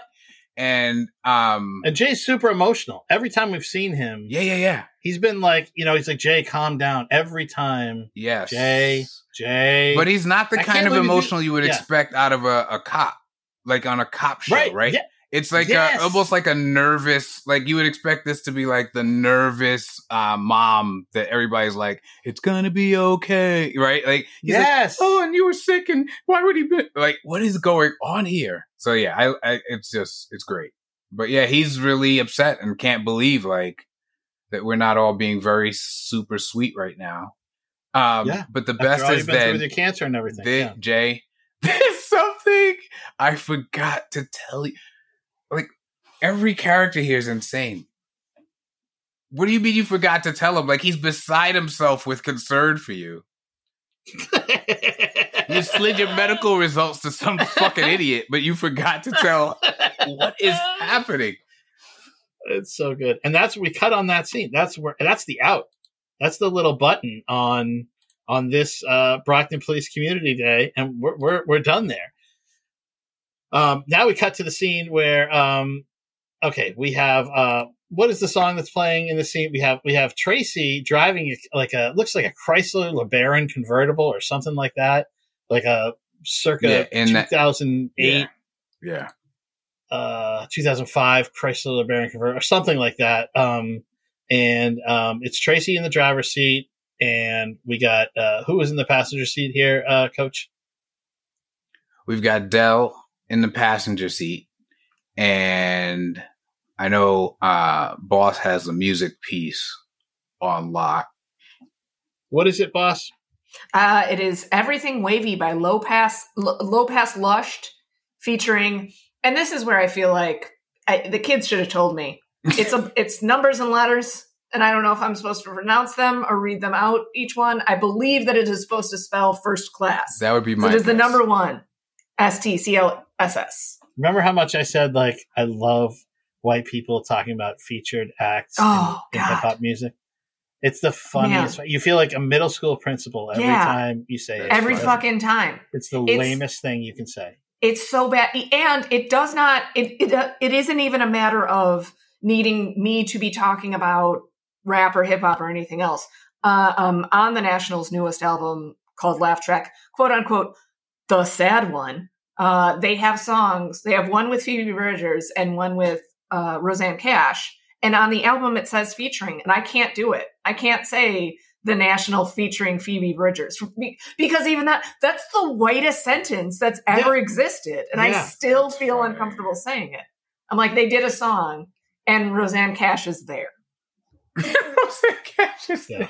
No, it's it's like a it's the most yeah, what uh, yeah the national featuring uh, Rihanna. No. And, no. and um, right, right, right, ASAP, uh, no. Uh, uh-uh. as soon as possible, Rocky. As soon as um, possible, no. Rocky. oh Jesus! That's it's the oh, worst. Christ. It's That's so great. painful. Um, all right, so they're they are driving down the road. Uh, Tr- Tracy's driving, and they're singing along with this song, or at least Tracy is. Right? We get a single of her. She's got a cigarette going, and uh, you want to talk about that, Ash Coach? You want to shake well, that yeah, ash? That's funny, but yeah, th- there's something about this cigarette burning, and that she hasn't ashed that just it, it adds to the like general for me at least it adds to the general like just chaos and like ragged edges of all this like i'm like what what why wouldn't you just ash what is happening here? Oh. i feel like boss has something on this for me. Yeah she has something no, going here. No. No it's the exact opposite. It's um i understand why it would appear that that would be chaos. What it actually is is that she knows exactly when the ash is going to fall out by itself, which is when she is going to put her hand just slightly outside of the car enough that it will blow away. This is not chaos. This is a study of cigarettes and cigarette smoking that she knows exactly wow. how long she can hold that ash on there. Mm-hmm. Do you ever? do you guys ever know people happened. when people smoked a lot more growing up? I knew people that would like they'd be out and they'd be like, I, I, I can't. uh There'd be a place where they couldn't ash, so they would let the ash get real long and then ash it into their hand. You ever see? Yeah. Have you ever seen that? Okay, that's okay. Yeah, Co- coach is looking like that's crazy. I've never seen but, it, but I mean, it makes it makes sense. That's the the length of yeah. her ash is where it reminded me of, of that. that. Like when you yeah, let it get that long, I was thinking like with that convertible, if she tried to ash, it would be like all uh, like through the back seat. You know what I mean? Like just because of whatever. Right, but, right, um, right, right, right. But anyway, they're driving, and you notice that she's singing, and then there's a shot of Del, And what is Del doing here, Coach? The same. She is singing now. How they're singing is very interesting because she's 41 and gives not a fuck. So she is all just having her great time. Del is being a uh, a cool and uh, appropriately reserved teenager who's not gonna admit that she enjoys the same song as the 41 yes. year old version of her. So she's she's mumbling. Yeah, along. she's got her head turned away yep. and she's just mouthing it because she knows it, but she's not gonna. And, and 41 is perfect because, boss, uh, what happens to women after 40? Uh, uh, People stop paying attention. You get to do whatever the fuck you want. There you go. So they're driving, and what do they see on the side of the road here, boss? They say see two assholes, one of whom is wearing Wayne's jacket. That she just told him, what the fuck even is that? Uh, so immediately she is on edge. Immediately she knows something bad has happened. So they pull over quickly. She jumps out. We hold on before you do this though. The the yeah. we we point out the writing and we do stuff. You do stuff like this all the time. You point an arrow at something. You know you're going to need it later. You know you need you know you need it for the story but it was so well done. When she made fun of his jacket, I didn't feel like it was that like proverbial gun in in um act 1 that must be shot in act 3. I thought, yeah, yeah. that's some mean shit she would say cuz she's pissed and it is kind of a weird jacket and okay, right? Like I thought that was that. And right. to, so when it got used here just as a matter of craft, I found yeah. myself going, "Oh, nice." Yeah. I didn't. Right. I didn't realize a, you were planting. Callback. Yeah, I didn't see yeah, that coming. Right. Like a lot of times, it's funny because I have a cousin, um, CJ. I'm gonna shout out CJ. Uh, but my cousin CJ, we're, we're, we're super tight, and he laughs at me because he's like, "Do you ever get to enjoy anything?" Because he, because I do to most things in life what we do on this podcast, which is I'm like, oh man, that's a great. We're watching some show, and I'm like, oh, the structure of that joke is just that's really. Yeah, yeah. And yeah. he's like, oh my god, like he's like, are you serious right now? "Can you unplug?" Yeah, please?" and I'm Yeah, like, right. no, I actually can't. Like, if I'm watching some stand up, I'm like, oh wow, yeah, no, is look at that. Like, I love how we like flicked his hand there, or the, oh, the act out on that. Like, but he only does act outs on these kinds of jokes. Like, my brain is constantly doing all that. Um, so yeah, so as I was watching this, I just found myself the the writer part of me applauding and going, nicely done. Did not see that as an element I was gonna care about, Yeah. but I'm fully aware of it and I know exactly Yep. what the fuck it means.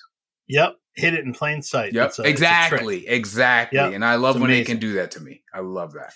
Now, looking from the side, this is not a LeBaron. It's a significantly shittier car than a LeBaron. I'm trying to think what it looks like. A what is that? Um, God, once upon a time I would have known. Is it a Mercury Cou- Cougar or like a? no, It's like one of those Oh. shitty Dodge Dart knockoffs. do you know? I can tell you with absolute certainty, it is not a Nissan Versa because I do, I do know, I do know what that car looks like. No, that is it's the one not car. a Nissan Versa. No, it's not. I, I also have a general idea of what a Ford Focus looks like because that was my previous car. Gotcha. Yeah. I do no, know those. gotcha. I got those two.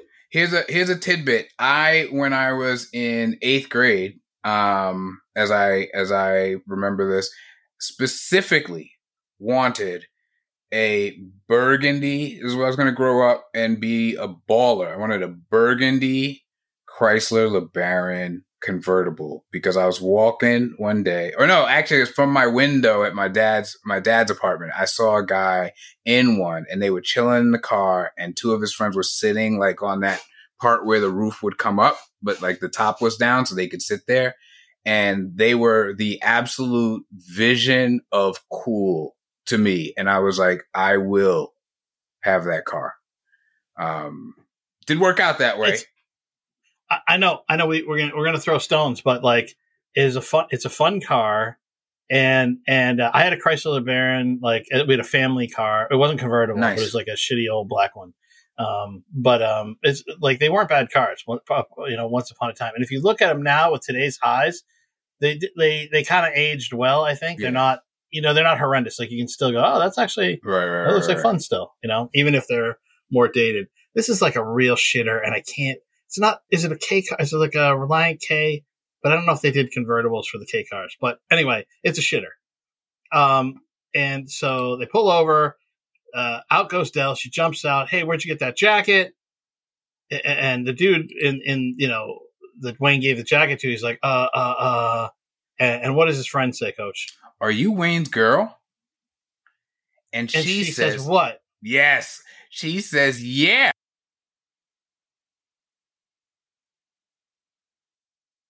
Coach, I think you just Oh, muted I double clicked. Sorry.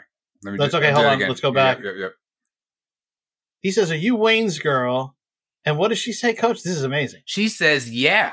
Which my eyes opened on that. I was like, Oh, are you now? Yeah. Who the fuck are you? Um, which is, you know, appropriately Del. Um, I'm sorry. it was like great. And then, oh, I'm Hark, so sorry. I didn't. He loved you so much because we've seen what's going on. I'm like, oh my God, they're telling, they think, they are telling her what they think, which is that they watched him they saw it. be killed. they shot him shot in the head. Yeah. They saw it. So they're, you know, so it's, yeah, it's, it's, it's all very, it's fascinating. But even He this is oddly so funny. much. He loved you so yeah, much. yeah, yeah. Yeah, but even that, right? So she's been told about the coffee. And then they, they come and whatever happened with these guys that they're all apologizing for, the one thing they do know for sure is he loved you so much. It didn't take long. We didn't have to know him for long to learn that. So she's really finding out this guy must really somehow really care about her, even though human emotion isn't a real thing where she grew up. Right? I mean, it's it's kind of cool. Right. And we're thinking, okay, uh, well, this is what? Um, one night they spent together, right? So this is day two. She's already identifying as quote unquote Wayne's girl. Mhm. Like that's like she's like at, at least she can answer in the affirmative to that without like hesitating. Um, and then we get he loved you so much, which I I just I'm like what? And she looks back at Tracy like what the fuck? And and it's this one single shot of, of of Del, and then we cut, which I like because the audience knows what's up. You don't have to waste time. You just bring us back, like, oh yeah, what's going on with Wayne right now, and then we cut back, and we are now this side shot of Kira leaning forward, presumably looking at Wayne, and she's gesturing gesturing at him with a switchblade. the line about uh yeah i'm wayne's girl i don't want to pretend that it isn't important but i would also like to it, it- sometimes it's just a matter of convenience it's it- like is she in that moment going to be saying well i'm not necessarily his girl but he and i are traveling together and i do like him a little bit but i'm not sure where it's going yeah, because we just yeah, met yeah, like To- totally. Yeah. But, So, but uh, she just- didn't know Wayne two days ago, like in this way. He was not Yeah. part. There was no Del pl- and Wayne No. doing anything. no but it's more like now uh, she recognizes his jacket that she hates. Yeah. Now, you, you know what I mean? Like there's a anyway. I, I yeah. It's, I hear it's you not though. nothing. I hear you. It's For not her, her, it's- going. Yeah, It's not her. Like Yeah. yes, we're It's just we're like yeah, yeah am i the person you're referring to yes i am it's um reminded me actually of a halloween party i went to jesus 20 years ago back when i was in college one of my roommates and i decided we were both going to dress up as old school gangsters like not the not the like sexy gangster costume but like we were going to put on some bad fedora hats and pinstripes and walk around all night and be funny and she looked amazing i thought i looked good and then when I got there, one of our friends had already had too much to drink and was like not passed out, but close to asleep in the basement. And somehow I was the one that was like called up to take care of this. And somebody came upstairs and looked at me and said, oh, Okay, so you're Dick Tracy? And I was like, Well, no, no, that wasn't exactly, I wasn't trying, I wasn't going for Dick Tracy. But then I was like, Yes, fine, I'm Dick Tracy. Let's fucking, where's my passed out friend? Let's go find her and take care of this shit. I, it felt more like that. it's I'm easier. not It's Dick easier to go Yes. with Dick Tracy than to have this this conversation. conversation. Yeah. Yes. I got you. yes, if we need to get this done, fine. I'm fucking Dick Tracy. Let's That's go. great. Yes, Another T-shirt. that's Like a we are gonna. I mean, Mhm. I don't even think anyone else should make T-shirts. We got it. We got so many. We got it. now, Kira says, "Don't try nothing funny." Can, wait, one th- one quick thing before don't try nothing funny, just because I'm trying Yeah. to figure out just how long we can make this episode. No, but um, one of the things that I I think is done masterfully in this show, also as long as we're talking about the writing craft of it, people think about when you get into a scene, and that's a that's a whole skill. Like when is like when is the absolute latest moment we can get in here, but Oh, yeah. getting out of a scene well is also a skill and consistently right whether it's you know oh i forgot to tell you i had cancer or it's you know that moment you know with Del looking back at tracy in the car it leaves us with some questions not questions of like well what will be said but like well then what happens and we're out and we're, we're kind of grabbed by whatever we're watching next. I thought it was pretty i, I anyway I, I think consistently that's been done through this show. That is a skill that has been shown. And it could be the editor. Like for all i know the scene went on for another two pages and the editor said we don't need any of that shit. But wh- however they got there it's really well done here. Okay, so yeah, we don't cut directly to Wayne. We cut to Kira threatening, and then we cut to Lee fucking Murray with a gun on on you know Wayne who's off camera. Um, he does not look he- he- the way he holds that shotgun. He just looks very uncomfortable and freaked out with it. Um, and and now that we've we've reached a moment where they've in their infinite wisdom, uh, the brain trust of Lee and Kira has decided you know we're going to give Wayne a chance. So she cuts his his uh, his hands, which are bound behind him. Like she doesn't cut his hands; she cuts the rope holding his hands. And don't don't try nothing funny. Um, which okay, uh, you got a gun on me and a knife, and uh, but they're to give him a chance to uh, to free himself. What what do they say here, boss? Say that they're to play a game. Uh, so if he wins, we let him go. If I win, we don't.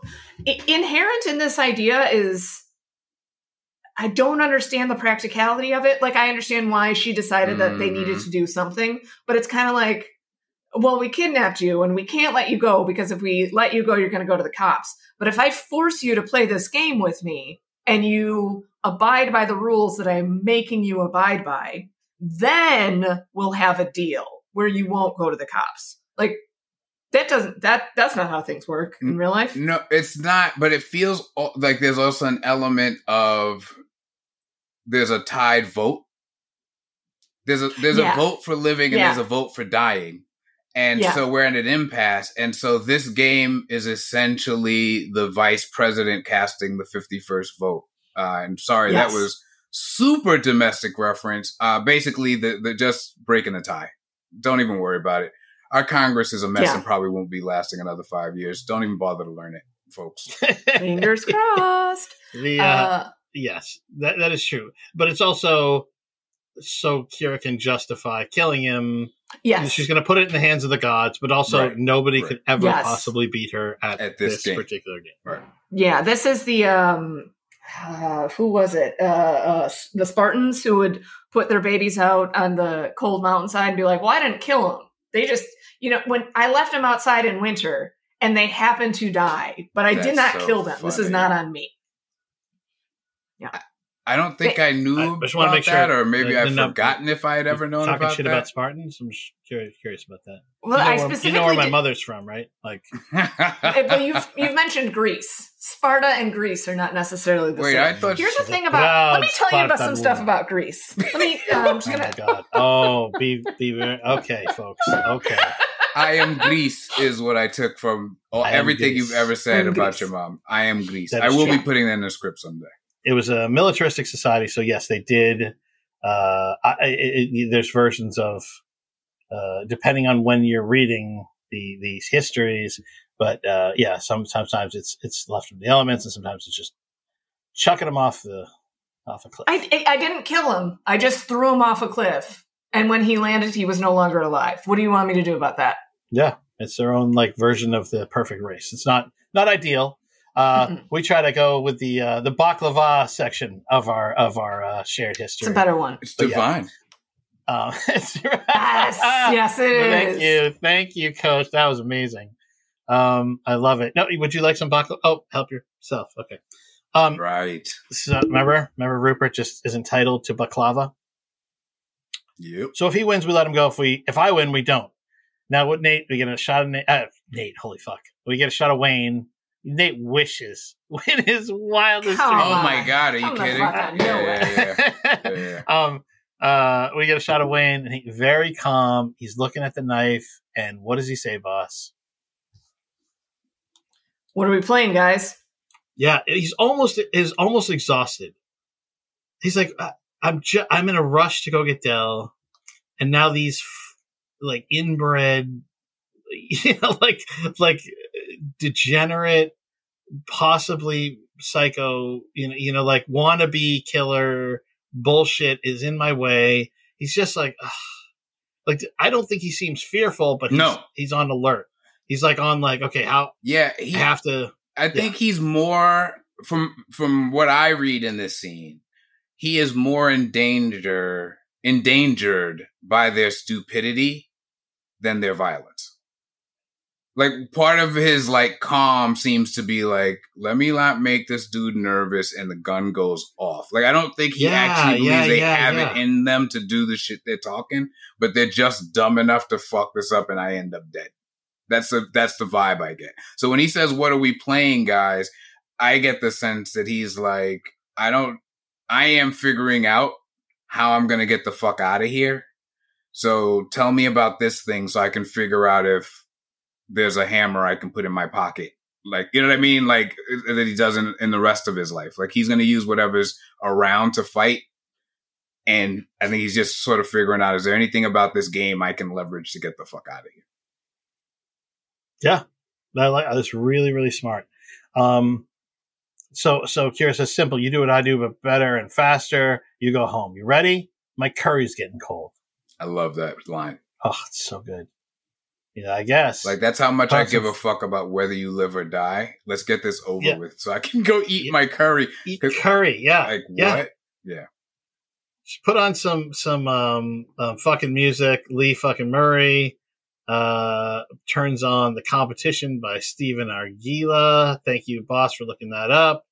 and boom, she goes one, two, three, go, and then what is the game? I, I know what I call it. What do you call this game? Either one of you from in your neck of the woods. What is this? It's called different things in different places.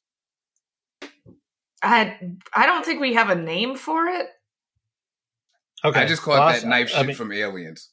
I mean, like I don't. Knife I have shit. no, like Yeah. I have no. Yeah, I have no other. I- I know it- to it. I know it as Mumbledy Peg.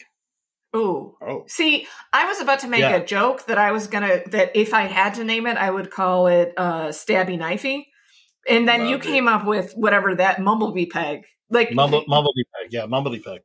Yeah, I only know that because like kids at my, I went to, told you, I went to a very uh, uh, fancy um, boarding school. I didn't board; I was a day student, but the boarding students were bored out of their fucking minds. I remember one day coming in, they'd all been playing it, they all had cuts on their hands, and I was like, they were like, "Oh, you gotta, you gotta try this," and I was like, "Oh yeah, no, no, definitely. Like, just we'll do it after after school, and then."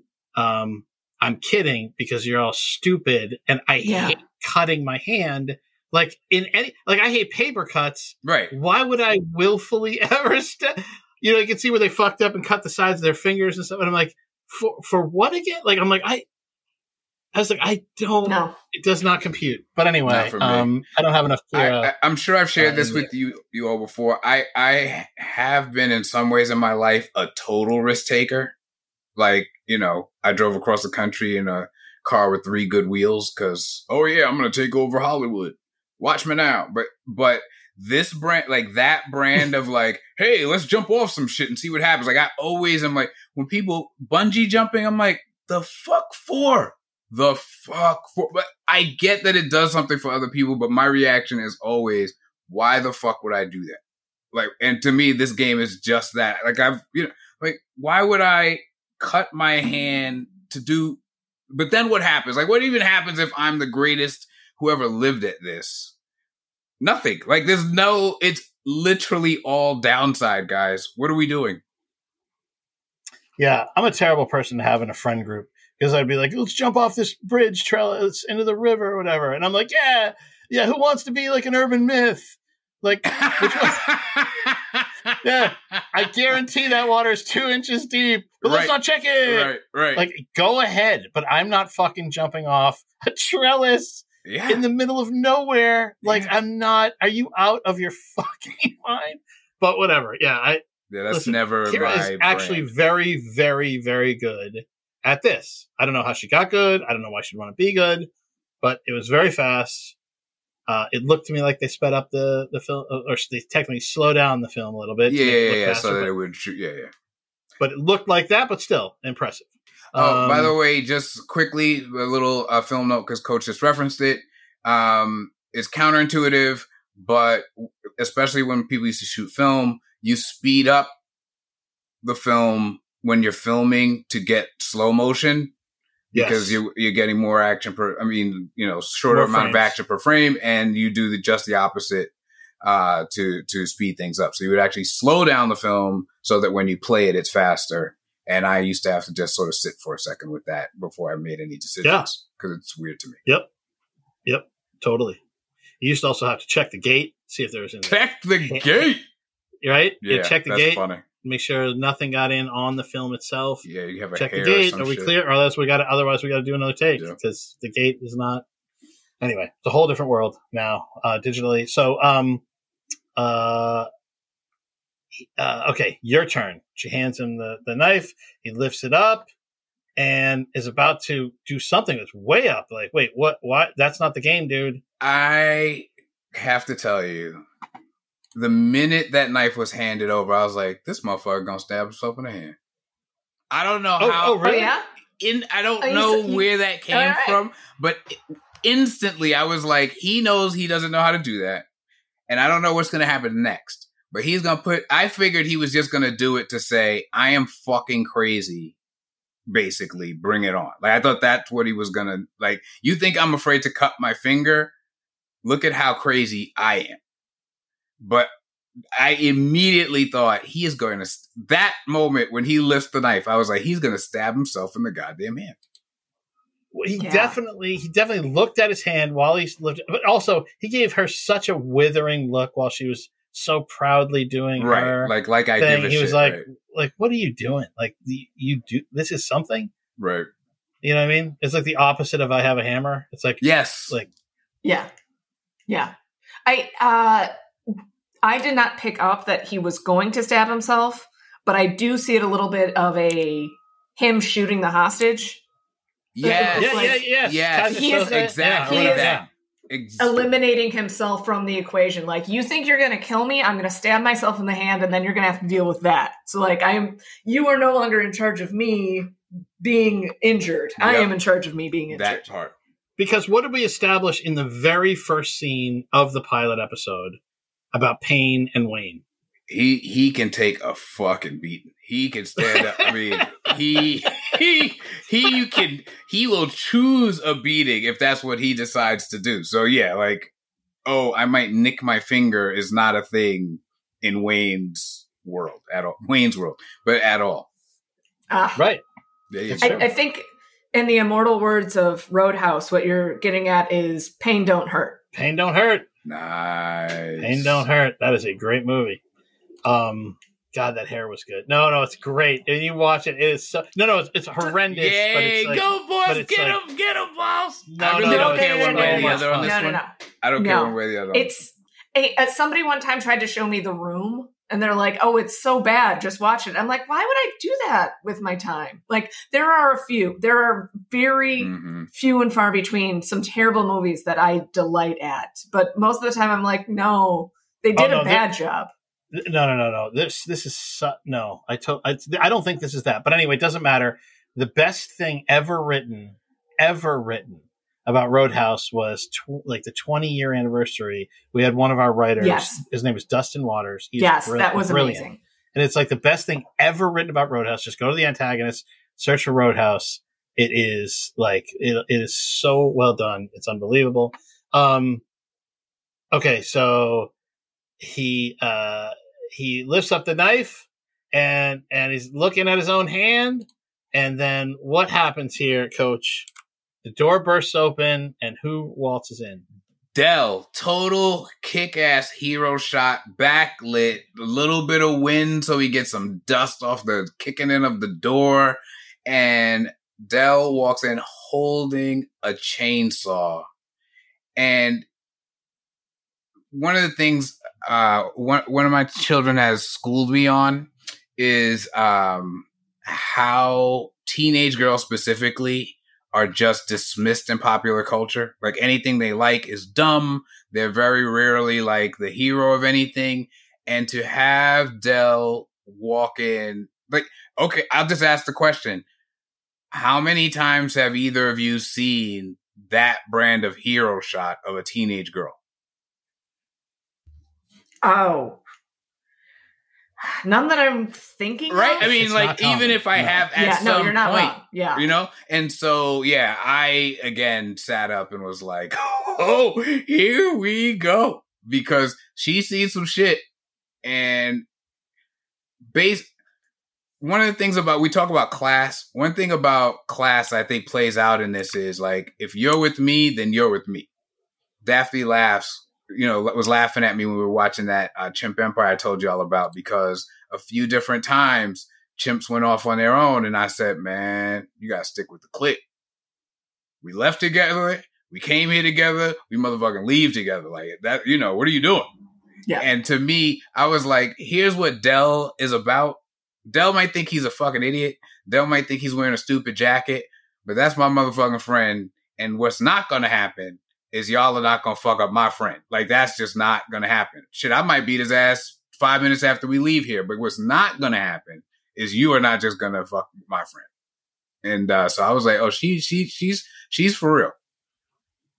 It, it is so well done. She kicks the, the wooden door in, comes in, fully backlit, hero shot. Then we, she's got a chainsaw. We then pivot to the weirdest shot you'll ever see, but it totally works. The camera somehow magically behind her in the doorway Yes. and zooms into the shark on the back of Wayne's jacket that she made fun of that now she is wearing. And there's like no, it's like, it's just for like it- trying to defend this like in a film school format. People be like, what are you doing? That- That's like, you cannot do that. but it works so well for some reason. He's like, okay, like, go ahead, coach. But they are one at that moment. Like everything I was just saying about the vibe and the class and the whatever, they said with this shot. Like and and look, look at the shot. The shot is a shark backlit, about to fuck some shit up with a, Yeah. mouthful of teeth, right? yeah, And then you look at and you look at and that's that's, That's her. what Del is right now. yeah. No, He's got a mouthful of teeth. The teeth are on the are on the uh are on the chainsaw, but and it's also such a twist on uh, uh you know teenage love thing right? Like i i remember giving you know some jacket to this girl or blah blah blah to that girl or this one's wearing that one's you know. I remember a girl wearing my varsity jacket it was like that's a big fucking deal. But in this context with these two this is their very specific expression uh of that dynamic. Yeah, and it's turned on its on its ear because it's not somebody white knighting. It's not a guy coming to save the girl. who- 100% This is just her kicking all the ass, and it, and it's like, what the hell is is this shit? Kira is stu- stunned, and there's this nice little beat. Like he, she ignores Kira. Del ignores Kira, and, and she looks at Wayne. And what does she say, boss? Hey, Awesome. And he says, "Hey, back." He's still got the knife in the air, Mm, but he's got a real like smile on his face, like right. delicious And it's just hey, hey, and they smile at each other. And now you got Lee fucking Murray saying, "What, boss?" oh great, now we're gonna have to kill her too. Or Oh no, sorry, one? I'm sorry. That was uh, Kira. That was uh, that was Kira that said that. And then Lee fucking Murray says, "This this is such a, oh, it's such a misogynistic, uh, uh, yes you know, terrible Yes. line." yes And he says, "We're gonna have to, uh, uh, we're gonna have to kill her too. She your friend?" And then what does Lee Murray say here, uh, Coach? little girl come to big boy play, huh? So he, as much as Lee fucking Murray is who he is, to me in this moment, saying that line, he is society too. Like everything I was just saying about teenage girls not being taken seriously or why we treat, you know, boy bands like there's such a fucking joke as if every other group isn't in its own way a goddamn joke. Like all that came out in this line to me. Because she's standing there with something of a weapon. Like I understand you're the one with a gun, but the idea that you don't even know how to s- start that. Come on, you don't even know Oh, how yeah, to start that thing. Like That that is right, right, so right, right. The fucking nerve of you. And yeah, and then we get a great moment behind that. And then Um, what is that? Now watch it. Walk us through. We we do an in in uh in um, Breaking all uh, the rules. yeah yeah in break- scene flashback time cut Yeah, right. yeah. You don't even know how to start that thing. And and Kira laughs, and we get a shot of Del where you go. It looks like that she might be a doubt doubt on her face, and then and walk us through this, Coach. I can see my goddamn breath in here. Can we put on a fire? She says, walking into their lovely abode. And then, um, Yeah, with her you- dad, and it says two months ago. There's a pop up that says two months ago, Yes. right? Yes. And she runs in and walks in like in a sweatshirt to talk to her dad, right? and and he says, "Why don't you learn how to cut wood and stop fucking nagging me?" And he does some he he does a dust off the shoulder thing, but he's holding his his uh pointer and thumb together. I don't know what that symbolizes, but given who he is, I am sure that that represents a hole on someone's body. Now, I'm not sure all that goes into this, but I promise you that is not my mistake. He's it has a meaning. I don't know, you know, if it's like stop fucking with me, you, you know, ugly term for woman, or why don't you stop nagging me? You can kiss my ass. I don't know what it means, but I promise you it means something that that's how he held his hand as he said it, which by the way is also a fascinating way to respond to your child saying that it is so cold in the house that they can see their breath. Like this is Mr. Protective who's got to find his daughter. And his response was, why don't you learn how to cut wood and stop fucking nagging me? Why don't you teach her how to cut wood? You're her fucking father. What is, ha- what do you mean learn? Like, where's she supposed to learn at the fucking wood cutting class in school? Like, he's just horrible. And so, but the beauty of it is then we go, we follow her, we see that she decides, uh, yeah, well, I'll do just fucking that, which I love that she doesn't go cry in a corner about it. And we see her absolutely learn how to do it. And then we cut back to her in this space and she, boom, drops, holds on to the cord that you use to start it Yeah, and the lets cord, the yeah. entire the rip cord, and allows the the chainsaw to drop and come back up to her like a fucking yo-yo. It is as badass as anything I've seen with a chainsaw in my life. And then she said, motor starts, she's ready to rock, and then she says, Now I'm gonna cut your dick off. And I thought, oh my God, I am just wow. Can I adopt this kid? Can I just Are you kidding me with this fucking girl? She's great. She is phenomenal. Now I'm I mean, gonna that cut your to dick off. Ha- Who, you- Yeah, who do you think yeah. you're talking to? I don't know how to start this thing. Not only do I know how to start it, I know how to use it. And now I'm going to cut your dick off. I love it. yep. Yep. Yeah. Um, it- so there are two things about this scene specifically. Number one, it reminded me a lot of uh, Linda Hamilton as Sarah Connor in Terminator 2. I promised you I was going to talk about it again. Thi- I heard this story. It could be apocryphal. I'm not entirely sure. But James Cameron, the director, and Linda Hamilton were in a romantic relationship when they were filming Terminator 2. They later Ah, got married. yeah. I'm not sure exactly, Yeah, but they were together. yeah. So they were together, uh, and Linda Hamilton rightly pointed out in one of the later scenes when she's supposed to be reloading a uh, what's that called a uh, pump shotgun. So like you slide it down Mhm, and then the mhm. shot goes in. She points out to James Cameron, her partner and the director, I just got stabbed through the shoulder. There's absolutely no way that I could do this. And he's like, it's not that kind of movie. It doesn't matter. Like, it, it doesn't matter if you shoot it. Nobody's paying attention to it that way. She's like, I'm paying attention to that this way. I got stabbed through the shoulder. My character gets stabbed through the shoulder. I am not holding up a gun and able to pump it this way. Like, it's never going to work. He says, honestly, this is not this big of a deal. She's like, let me, give me one shot. Let me take one shot. If it doesn't work, we don't have to do it, but give me one shot. And what she does is grabs the pump, the slide, and shoves the gu- gun down like as hard as she I can. remember like, that throws- moment. Oh my God. Oh is my that- fucking god! That's Yeah. because It's it's an iconic. most It's an iconic moment. Yeah. badass thing that has ever happened. She sh- throws the gun down, it reloads, and then she swings it back up to her bad hand so she can hold the hand up a little bit and shoots and does it five times over and over and over again. I cannot prove that Linda Hamilton is actually the one responsible for that, but I choose to believe it because it's one of the greatest Yeah. things No, that that's I've awesome. ever seen in my entire life. That's awesome. And Yeah. so this, And, and the people people like copy that. It's a pump action shotgun. yes, the whole reason go. you do that is so you can expel the cartridge uh, and and load another another shell into the into the uh, chamber. And you got you have to do it. If it's a pump action, you literally it's how you advance. it's the how next, you do it. Yes, the next one. So it's it's sort of uh it's but it, like people have now you know spoofed it many many times in many ways. But yeah, it's an iconic moment. And then oh God, go ahead, so keep going, boss. Good.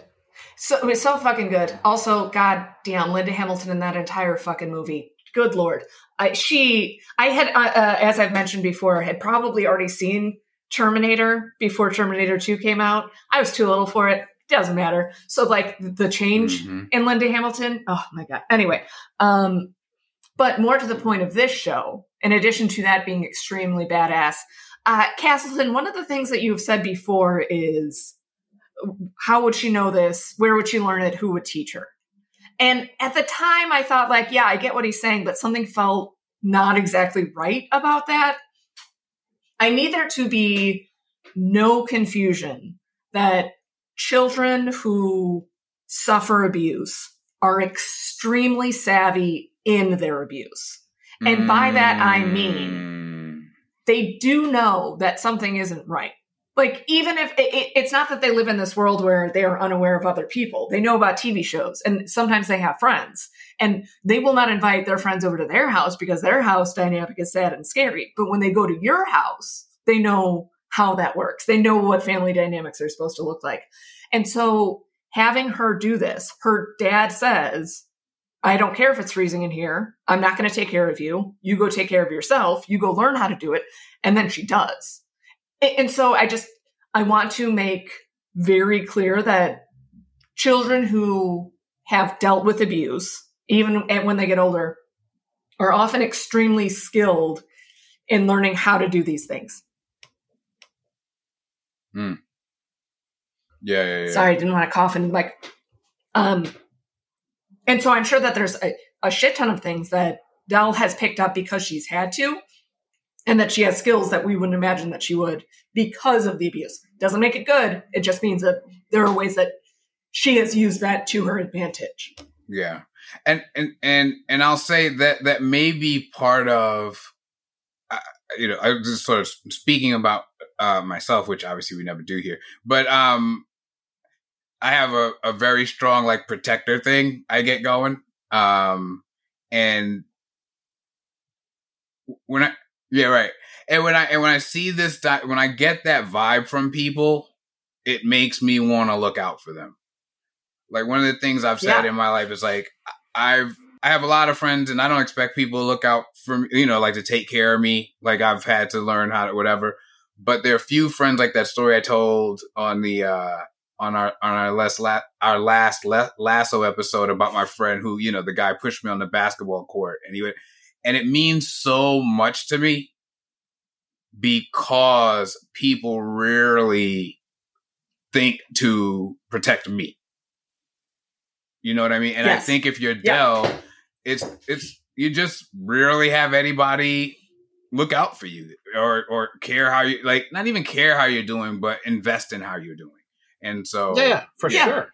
I think that that that that, that Like what, in what? Who's the person that's looked out for her most? Maybe like a nice teacher that tried to connect with her that she pushed away. Like Right. what? are- What are we talking about? right. She doesn't have Well, any it- an aunt on. that they never see. I, mean, I don't know. You- Like who, who's? You go ahead. Go ahead, boss. Like, well, I'm actually going to push back on that idea of the the teacher that she wasn't invested in. It- one of the things, it, it- children with abusive parents are extremely good at getting adults who might be able to help them to help them, but in ways that doesn't actually let them know how bad things are. Like, Mm. Um, Oh, I well, uh, you you talk as if you know. It's really frustrating for me, to hear you talk like an authority when all your stepdad did was steal yeah, your no, no, no, clarinet no. to buy a heroin. No, no, oh, oh, oh, oh, oh. No, no, no, no. None Oh, of this is uh, a personal experience. Right, this is right, just my professional. As an accountant, I need to become really familiar That's Uh, awesome. with the aspects of childhood uh, abuse. no, it, but well, what I, um, there is a scene in Shameless where Lip Gallagher, finally having gotten into college and theoretically escaping the poverty and abuse of his uh, own neighborhood, uh, Yes. somehow his what you're gonna financial aid gets Yep. fixed fucked up and the- financial aid officer is like we kind of can't let you come back to school he's counting out dollars 3750 3771 72 it's counting out the dollars to pay I his died. tuition I died. I died with Yeah. every flip of the. I was watching. I remember watching that, being like, like Yes. my heart was stopping Yeah. as he was counting singles or whatever. I'm like, oh my! It's it's Yep. yeah. Anyway, keep going. Yes. uh, and so the, the financial aid officer is like well you have these options you could take a semester off you could come back blah blah blah and the speech he gives is fucking amazing if you have watched the bear and if you love Carmy and his speech please go find this i will post this again it's so fucking amazing jeremy allen white is great at this specific thing and the speech is amazing i don't want to downplay that but there's a minute like a split second just a little like flash across his face where he realizes the financial aid officer is going to try to give him some bullshit that you tell rich kids when they have a lot of options. And this is not what he is here for. He cannot do that. And so he needs to come clean to the financial aid officer and let him know how fucking bad things are at home. Like he, he's going to need to let him peek behind this so that the financial aid officer understands what's going on. And it sucks to have to do that. Like you need to walk this very thin line between you let them know that there is something amiss, but you don't tell them so much that they are scared away by the creepiness of your household. And so, I think that Mhm. I, I think that the reason that Del reacted to Tracy the way she did when they first met was not because Del instinctively will push everybody away. I think that she read that Tracy was not coming at her with the right intentions. She picked up on that. In this case, it wasn't danger, but in sometimes it can be. When she picked up on that little bit that was off, she pushed that away. I don't know if Del would do that with everyone. I think that if she could find somebody who would be willing to help her, if there was an aunt or a neighbor mm-hmm, or a mm-hmm. teacher, mm-hmm. I think that she would use that. I think that that just hasn't been her experience yet. Yeah, no, you might you might be right. Um, and talk about protecting. Right in this moment, I'm going to cut your dick off, but she still is eight full paces away from a guy with a shotgun. Yeah, yeah, yeah, yeah. And and and there's some math to do there. Yep. Um, it doesn't matter how how brave you are. Uh, that's a that's a ranged fight, a ranged weapon versus a melee weapon, and so Wayne is mindful of that, and he goes, "Wait, I didn't get my turn." Yeah. Right? He's going to go so and pro- pro- provide a distraction using his superpower. Kira's like, "What?" And what does he do, Coach? He's true to your pr- prediction. Yeah, yeah. He stabs himself in the hand, and and and when it happened, I thought didn't see it happening like that. Like I did actually um see it happening like that. Um and and so it was it it was like there was a gratifying piece, but I liked I liked that it was it's not white knight, but it was heroic. Like he he's like, oh shit, like I've been in enough tangles to know that I, you know, I appreciate you coming in here, but you are in real danger of dying right now. And it's super heroic of him to do this as a distraction.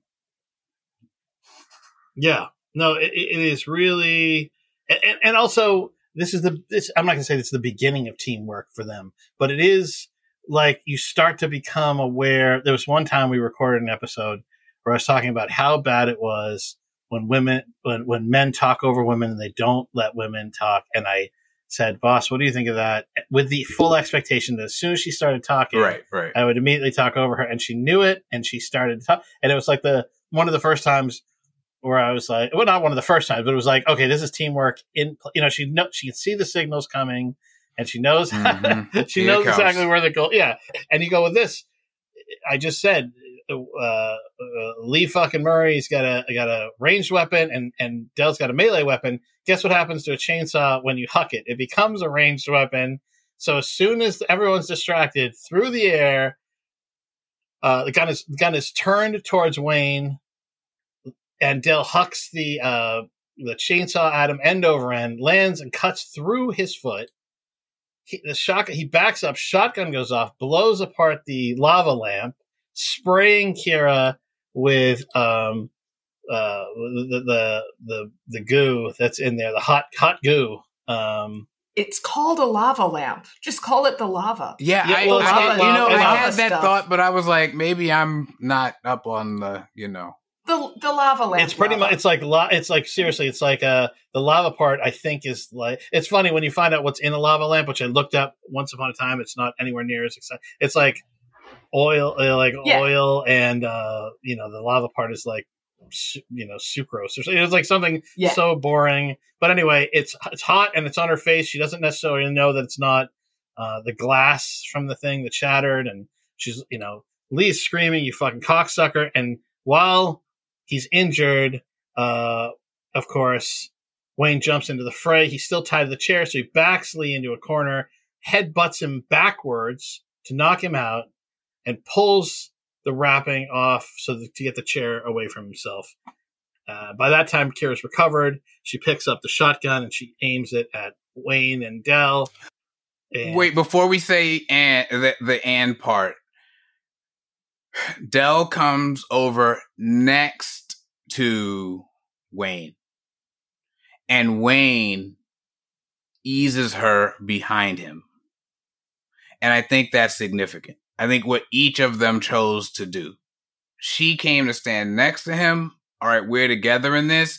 And he said, if you're going to get to her, it's going to be through me. And I did, and it wasn't white knight and it wasn't, you know, chivalrous. It was, she's with me. I care about her. And if you, if you gonna if you're going to shoot her, it's going to be because you shot me first.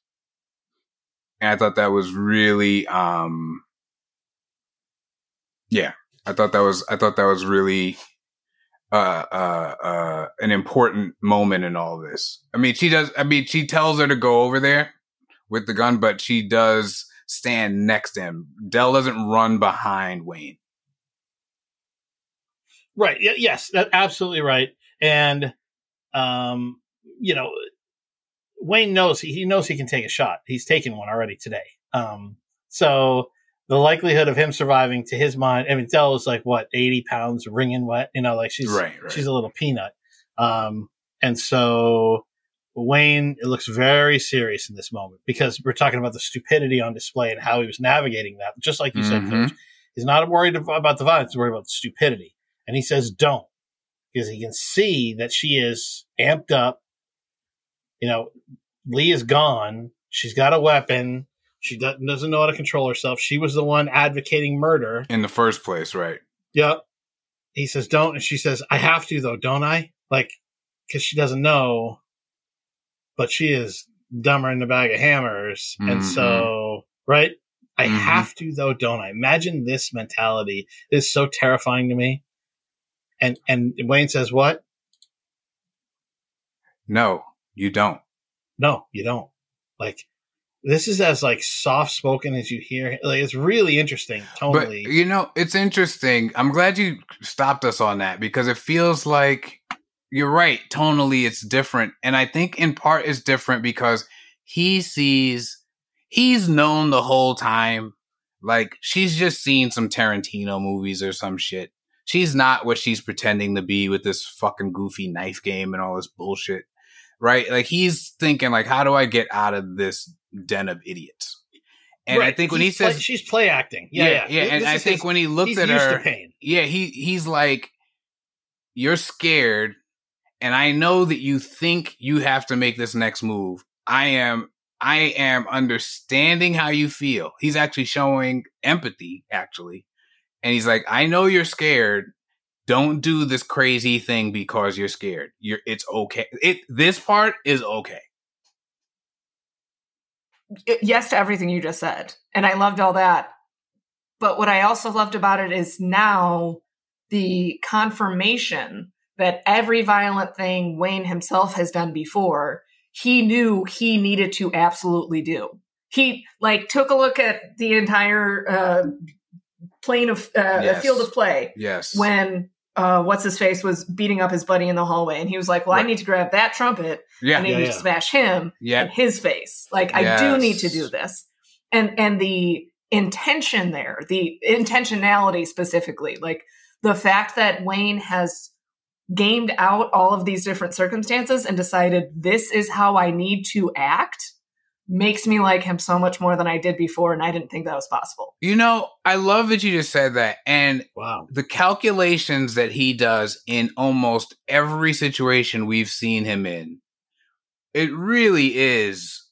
It's beyond like impressive. You're you're now I'm like going back through and looking at him through that lens, and he does the math on shit really fast, and he makes super interesting uh choices. I mentioned my cousin CJ earlier, and he said um it was a whole conversation we were having about you know apologies and regrets and whatever and he said look i know what i did and i know why i did it because i was there and his point is this may not have been like the admirable thing or the not admirable thing but the math in that moment added up to this choice and i can walk you through my math no matter how either of us feels about the choice i made now and I and and I think this is that where it's like Wayne's really sharp on that front.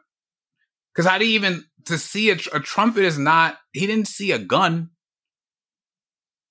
like he saw a trumpet and he was like, I can use the trumpet just like later I'm going to use the bike lock, right? Like he just whatever's around, Yes. he's that scrappy.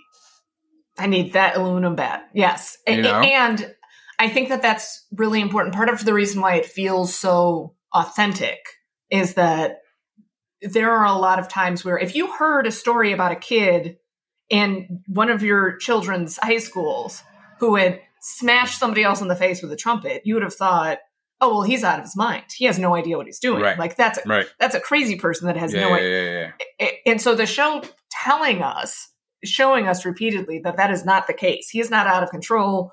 He's not unaware. He has a skill set that most people don't have because his father taught it to him. His father gave him as much of a code as he could, and his code says you do this shit. So even though it's violent in a way that we aren't expecting, it has reason and uh, a method to it. And I love that they show us somebody in a, uh, a a less privileged position having that and using what he learned in that position in other ways. Like we are seeing the fact that being abused, being neglected, not having as great of a life isn't good, but it doesn't mean that you are devoid of skills. It means that you have different skills.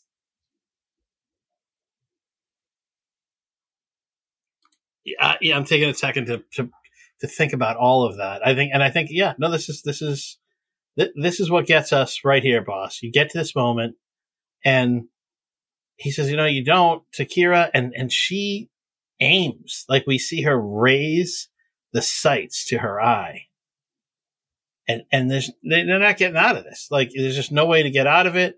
And then in the same way, Coach talks about like, oh, the burying the lead in plain sight or, or sort of burying the answer in plain sight. What actually gets them out of this? What is the, the moment that happens here to save Wayne and Dell? North side, bitch. No, That would be that would be Tracy running into the shed Phenomenal. and slamming Kira in the back so that she falls over the table. like kicking her, kicking her. yeah, Which like, I'm, I'm like, this is hysterical because I don't think that would knock her out, but it does. And you go, okay, I'll, I'll take it. Like what, like, but North side. I mean, we, we got flying chainsaws. I'm like, what does it say that in the moment, the moment where Tracy has to rise to the occasion, she that's Yes. a high school yell, right? Yes. Isn't that her yelling or like a a neighborhood yell or something like? Oh, I, I assumed Yeah. it was a neighborhood. Yeah, I assumed it was neighborhood. So, so yes, and I totally noticed that. And in terms of class, I thought per- that was absolute perfection. Um, my uh nephews years ago, so he's you know skinny little kid, and we take him to the beach. And the, you know some big waves, you know here, and and he's enjoying the L.A. beach, and this humongous wave is coming in. I mean, it's just gonna, right? And he stands and he faces it and he flexes and he goes flat bush. that's the best. Yeah, I yeah. was like, oh my Yeah. god! I've written Yeah. about it. I can actually, I will find. I've, that I've read that. I know I've heard will- that before. I. Yeah, yeah. Yeah, yeah, and he and it was amazing. And I'm telling you, there have been times in my life where whatever it was, I have yelled. My first time on a zip line, I yelled Flatbush. Like I What is just, that? Like that's so. It's like you your identity. go, You're yelling. Uh, what is it? What is I it? Am like no matter what you're about to put in front of me, I can rise above it because I survived that place. Right, right, right. We've talked about this before. Actually, we've actually for season one we talked about this. Yeah, on on Ted Lasso season one we talked about people that like make it like the concept of making it out. Yeah, and Yeah. I think whatever North Side means, I assumed it was a neighborhood, maybe it's a high school, whatever. I promise you, it is the kind of place people make it out of because it's a declaration of like, listen, if I could make it out of North Side, Detroit, whatever it is that gets said next, Flatbush, Roxbury, whatever it is, if I could make it out of that, whatever it is you're about to do or say, buddy, let me tell you, it's nothing to me. And um, yeah. So anyway, when she when when she yelled North Side for the kick was awesome.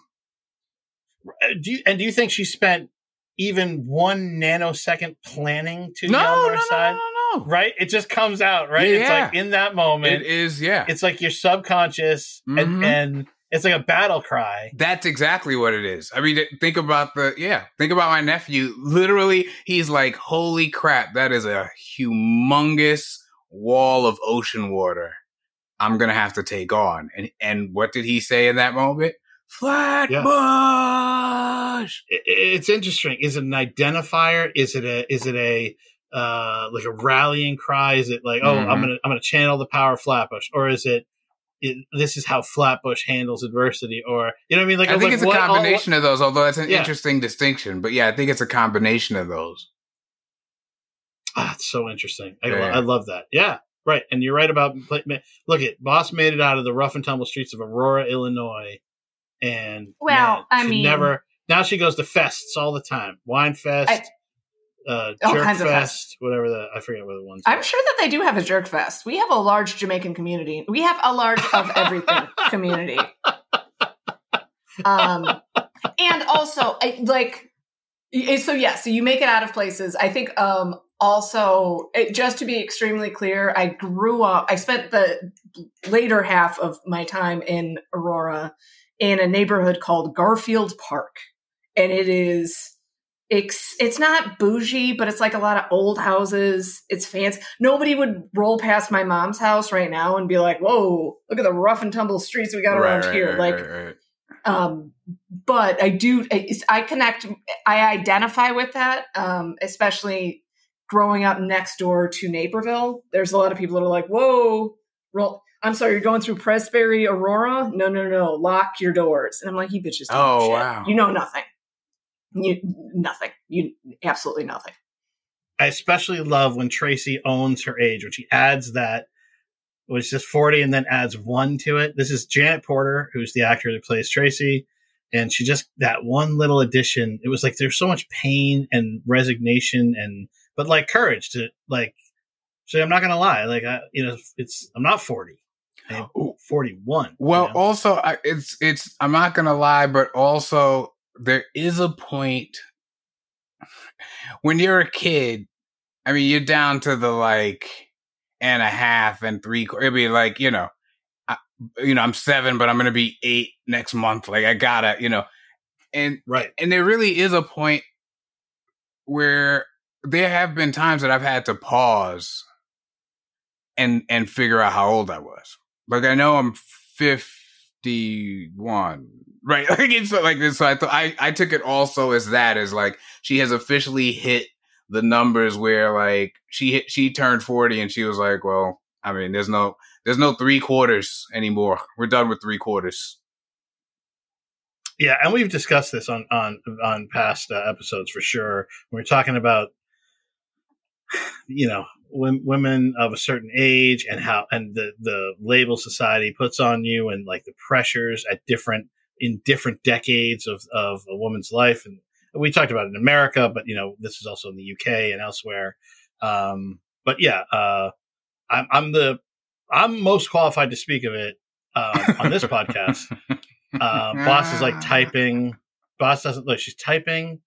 Uh, she I was looking up a couple of different things. And no, no, no, no. I I give a little bit of a shit. Come on, it's you two. How could I not?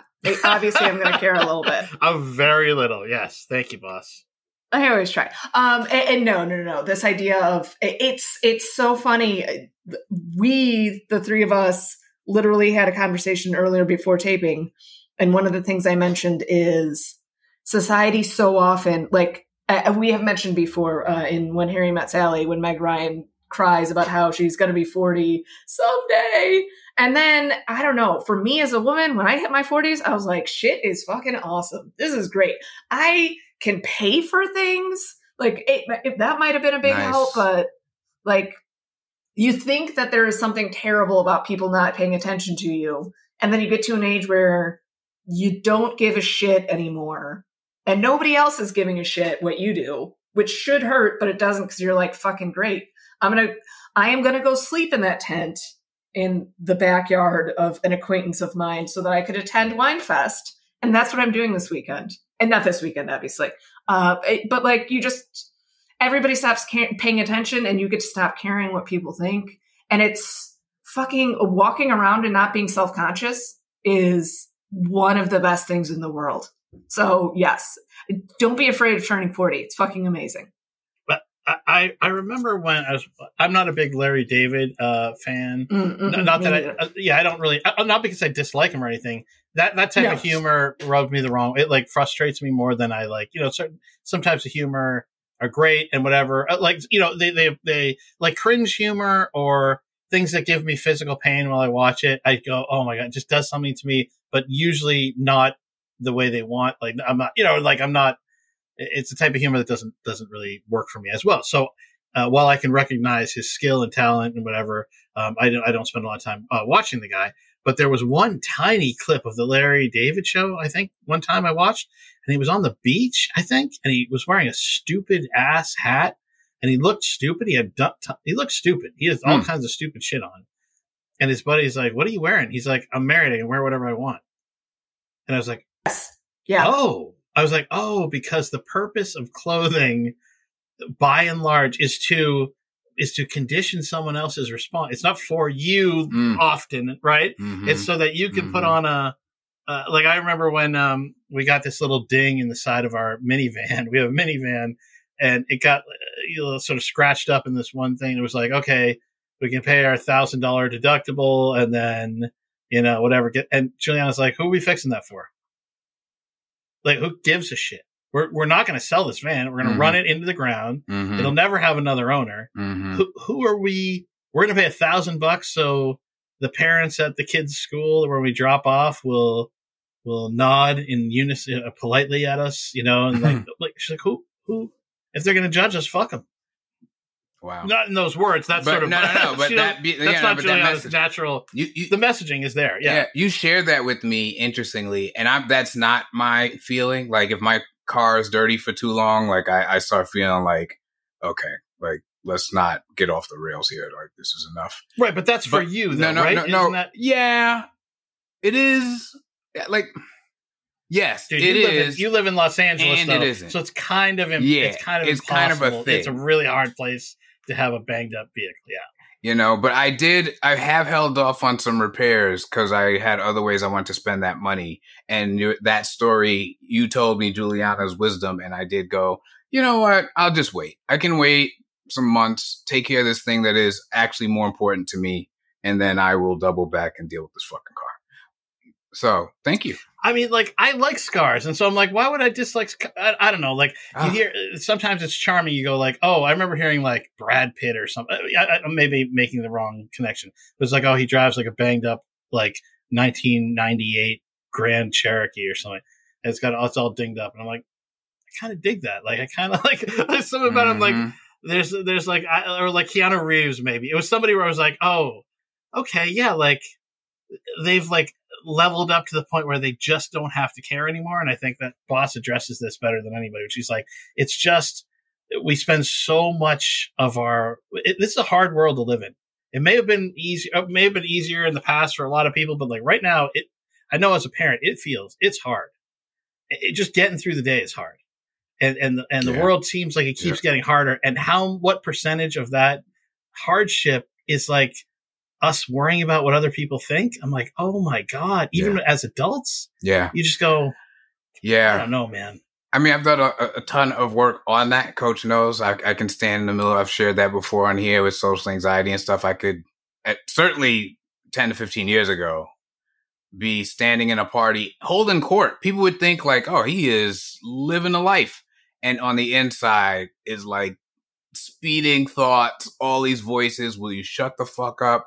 No, don't shut the fuck up. Yeah, this is the so and so is liking this. Okay, then I guess I should tell another story. Well, no, don't tell another story. Shut the fuck. I'm like, oh my god! Like it took so much work for me to like tamp all that down and just sort of like be at the party and all that. So yes, hard. I think it. Yeah, it's hard in ways. Life is hard in ways I didn't expect personally, and that I couldn't have fathomed worldwide. But like personally, I thought I just I don't know when I thought it would be. I mean, I think if you asked me when I was a kid, it pinned me down, it would be like somewhere between thirty five and forty. Like you've you've got it figured out, and then you just sort of like live the rest of your life. You raise your kids, but you know what's what. And there's some of that. There's some truth to that.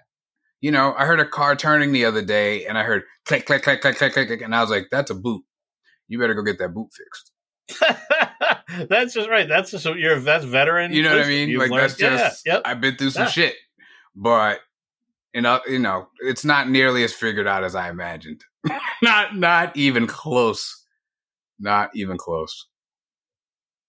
I, I'm with you, Coach. I'm still figuring it out, and that's part of the reason we have this podcast is to be honest about that. Yep. And I, I always uh, social media has done such a disservice to people in that it's given people the the the sort of license to pretend even more that they haven't figured out. Look at us, look at everything. It's just a it's just a stylized version of their existence, you know, curated for everybody else's eyes. And and and sometimes you know, obviously there are certain exceptions, but in general, I, am skeptical of people that have that think they have it all figured out because I go, hmm.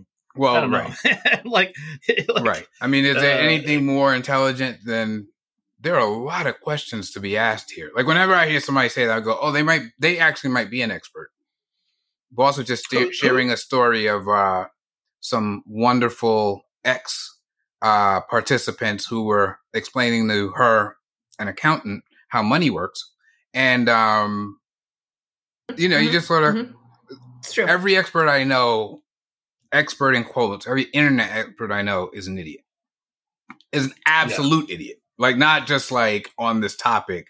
They are not sharp people, but get them started on immunology and they will share their research. Yeah. Oh my god. I, uh, yes, lest we cavitate and and like fall down a well of that. Let let us uh let's continue to to uh back to Wayne where now Tracy has come in, North Side, bitch, knocked out Kira. Kira and um and our boy uh Lee fucking um Murray. Lee, Murray, yeah, Lee fucking Murray are knocked out on the floor. Um, and Wayne, we get this this uh, elevated shot of Wayne and Dell approaching um, Tracy. Wayne kicks the shotgun away, and what does Tracy say? Like in this aftermath moment, like where the adrenaline's still pumping, you're not quite sure what to do and it's like, oh, we're kind of a, are we a team now? You know, like this kind of, this kind of moment. You get, I respect it. Tracy didn't have to put her ass on the line. There's a gun in there. Like, yeah, you know what I mean. Yeah. And she, and she some somehow she has a code because she's from North Side, bitch. Mm-hmm. She's with me. You ain't shooting her while I'm standing here. That's right. That's so. The same thing I mean, that brought her around is, that counter is the same thing that got that woman kicked in the back. Yeah, right? Yes, Co- I am clapping. That is exactly right. Yes, you. There are lines, and once you cross them, that's it. That is right. Good job, Coach. Jesus Christ, that's great. Yes.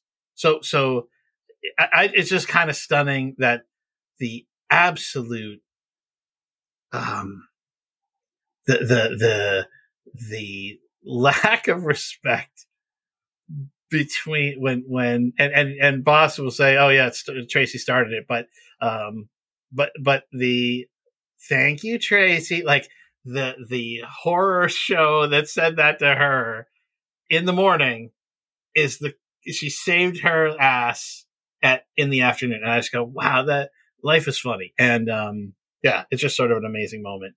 So tracy says what here boss? So what do you guys want to do now want to get high or something? I, I Which is not a, as a forty as a forty one year old woman. Don't get high with teenagers. That's don't do that. Yeah, that didn't seem like. Uh, yeah, that's not by the book. Like a smart thing. I there is a part that I absolutely understand from her character. Like she is sort of arrested in her development in high school. She talks about how she has yes. new boyfriends and new jobs, and you know, the, I understand where she's coming from with that. But also, it's like, oh, don't do what she does because there has never been a teenager alive cool enough that I'd be like, yes, I would like to get high with you right now as a middle aged woman. like, I'm, I'm sorry, teenagers. This is not against you. It's just developmentally inappropriate. That's really funny. I mm-hmm. love. Boston. Now I'm sitting here like, uh, that's hmm. I love it. Yeah, I know some cool teenagers. Um, uh, not that cool, boss says, just shaking her head. No, nope, hard line.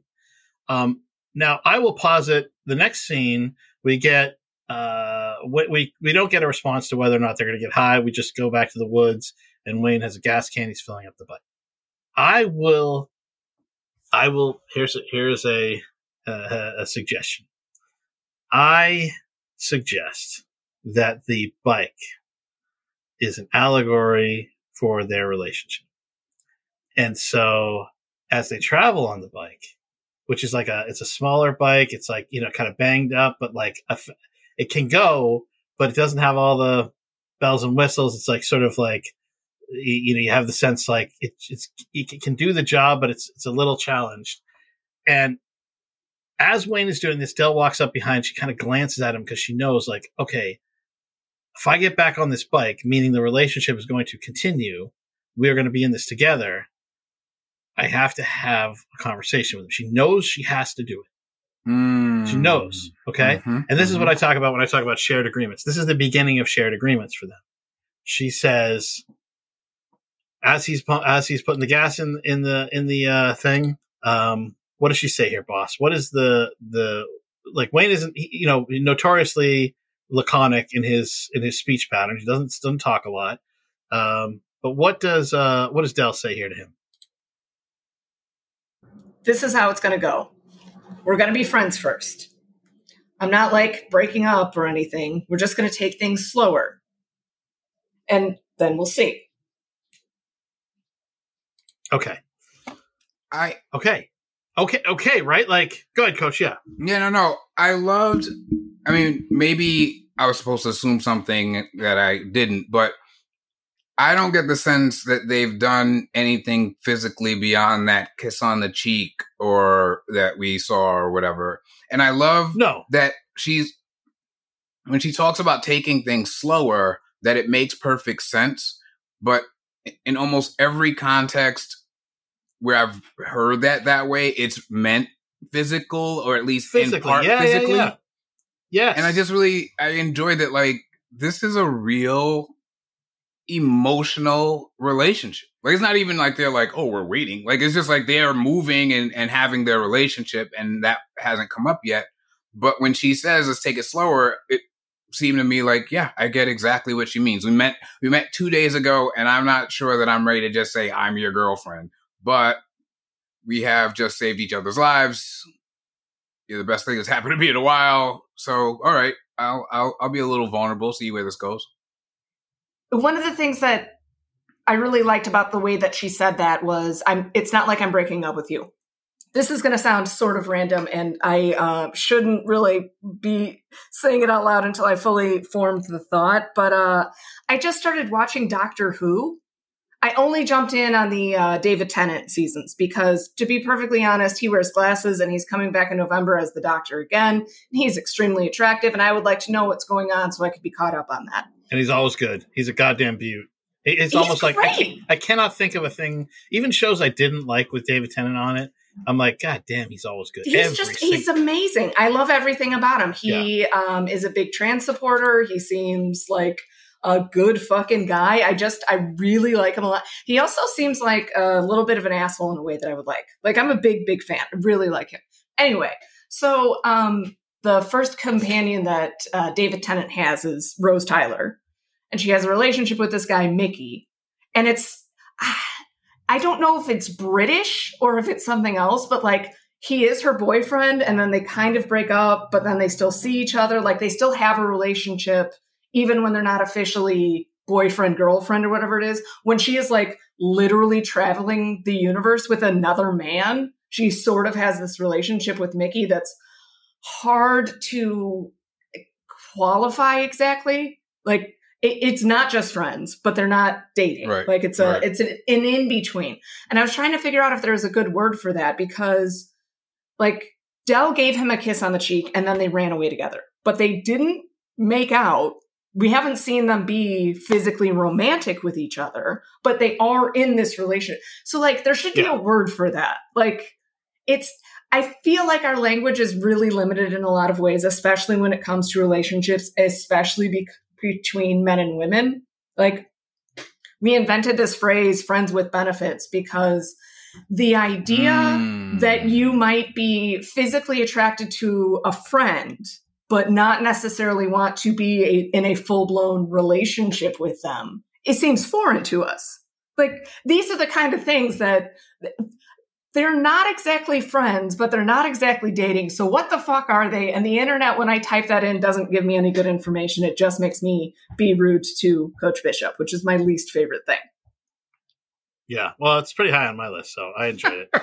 Oh, Um, you, you, that's your favorite thing? uh, yeah, I love when anyone's rude to Coach Bishop. Uh, he deserves it. He's a rotten guy. It's true. Um, I It's think very, we've like true. how many how many thousands of hours of this podcast has he established? Like he's just he's just kind of a jerk. There's no no two ways about it. no, um, I get that. Have you That's seen why I keep um, showing up. Have you seen Staged by the way?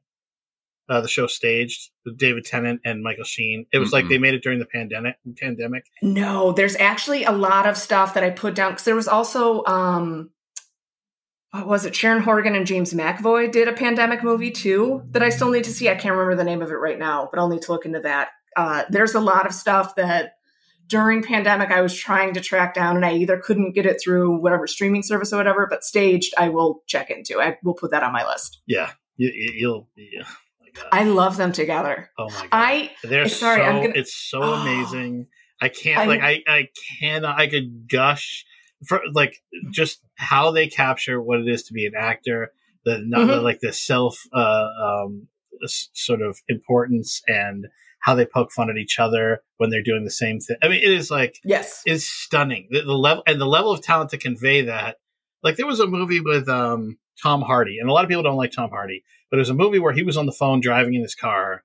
Can't remember the name of it right now. I got to think about it. The whole movie was him driving in his car. That's it. That was the whole movie, and it was fucking great. I was like, oh my god, you know how good you have to be to keep me in. Like is literally just him talking to people on the phone in his car, and like ramping up the tension. I'm like, wow, like dear God, that's a hard role to. You know what I mean? Like how how do you do that? And so this is two. These guys are doing this, these uh you know literally Zoom calls in a time where everybody hated Zoom calls, and and it still was like absolutely phenomenal. So I I, I highly uh, recommend that.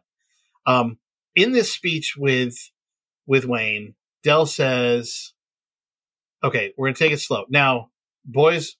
We don't want to talk about this, but bo- boys are not trained to be sent. They don't. They don't know how to take this type. This is a rejection. It could be very, very easily perceived Mm. as a rejection hmm and something in her is attuned to that so that she ends up we talk about um, we've talked about it in the show and i talk about it all the time which is you never want to blame and shame if you can help it you can, you can help it like yeah, most of the time 99% of the time you can help it so blaming and shaming doesn't work it just doesn't work and so if he had that sense eh, this may have been a tough moment but she says all that she says uh, you know, uh, this is how it's going to be. We're going to be friends first. I'm not like breaking up or we're going to take things slower and then we'll see. And then with, without looking up, she's got her eyes down. She says, "I- I'm weird, I'm fucked up. So like, this is like, this is me, right? Mhm. I'm like, oh God, like, and then, and then it, it invites him to come into the boat again. And so, and what does he say, coach, in response to that? I stabbed a knife through my own hand. it's just like uh, like this moment that could have like been divergent ends up bringing them closer right hmm A- and he holds up his hand bloodied uh he's looking at her she gives she like laughs like laughs about uh, you know the craziness of that right and Yeah. then uh boss what does she say in response to that I don't want to be a 41 year old single crackhead waitress with regrets. right to which case Now, I- we don't- wait we- hold on I- and then and then what does wayne say Me neither. Me neither. yeah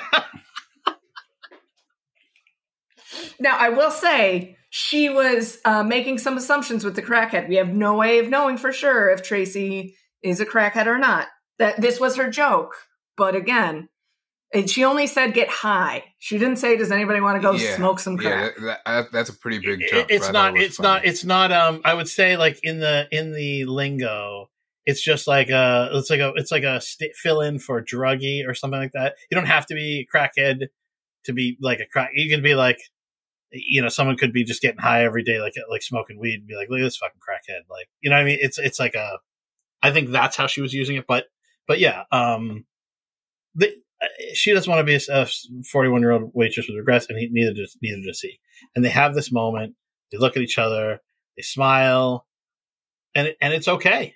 Uh right the moment the moment is good it's not bad Mhm. how, how much farther do we have to go i'm guessing i, I should look this up because I, i'm curious about the actual road trip i wonder if anybody did the work to chart this. I'm sure the production team did. I'm guessing this is Rhode Island or uh, uh, Connecticut. I doubt they would have gotten as far as like New York or New Jersey on the fir- on that first night. Uh, you know, may- maybe like if they go four hour. I guess. I mean, I guess they could have driven through the night and made it as far as like Jersey. But um, going down the eastern seaboard, uh, I, I'm curious. I wonder where where this you know what's Tracy's hometown basically. Um, I got a postcard. I will with the say that the, Yes, the go ahead, bus at the bus station in the background of the scene we started on today, they're saying Yeah. Albany, Syracuse. There's a such and such bus that stops in Albany, Syracuse, what have you. So I don't think they would have made it. They certainly didn't make it to Jersey. I, I, I don't think you put that in the background as part of production if you wanted to communicate that they made it to Jersey. You know what I'm saying? Right, so it's like upstate, just just north of of New York City Right. area, like over the border of Connecticut That's what I'm thinking. into into New York ish. right. Uh, you know what they call upstate, but is really down by the city. Um, Bergen County, uh, exactly. Like those. Like, well, sort of like yeah, somewhere around yeah. Well, I don't know, around there. That's Jersey, but um, okay. So um, I got a postcard with the town we're going to. We'll buy a map. Um, and uh, so okay, he's got a plan. No worries, right? Um, and so he's looking through his bag, and Del notices he's looking through his bag, and he gla- he glances over at her like a little uh, like uh, shit, and she says, "Tell me you didn't fucking lose it." Uh, I mean, this is it's so funny. She looks away. She's like, "Shit!" And again, they don't. They're not going to waste a lot of time with it. Now, we, now we now we know we don't have to. We know what that thing looked like. We saw it. It was featured in the pilot. Like his dad handed it to him. It's a prop. Like it is a key piece of evidence, right? And now we cut right back to the now, um, you know, moderately recovered. Uh, oh God, this guy, he, he is un, unbelievable.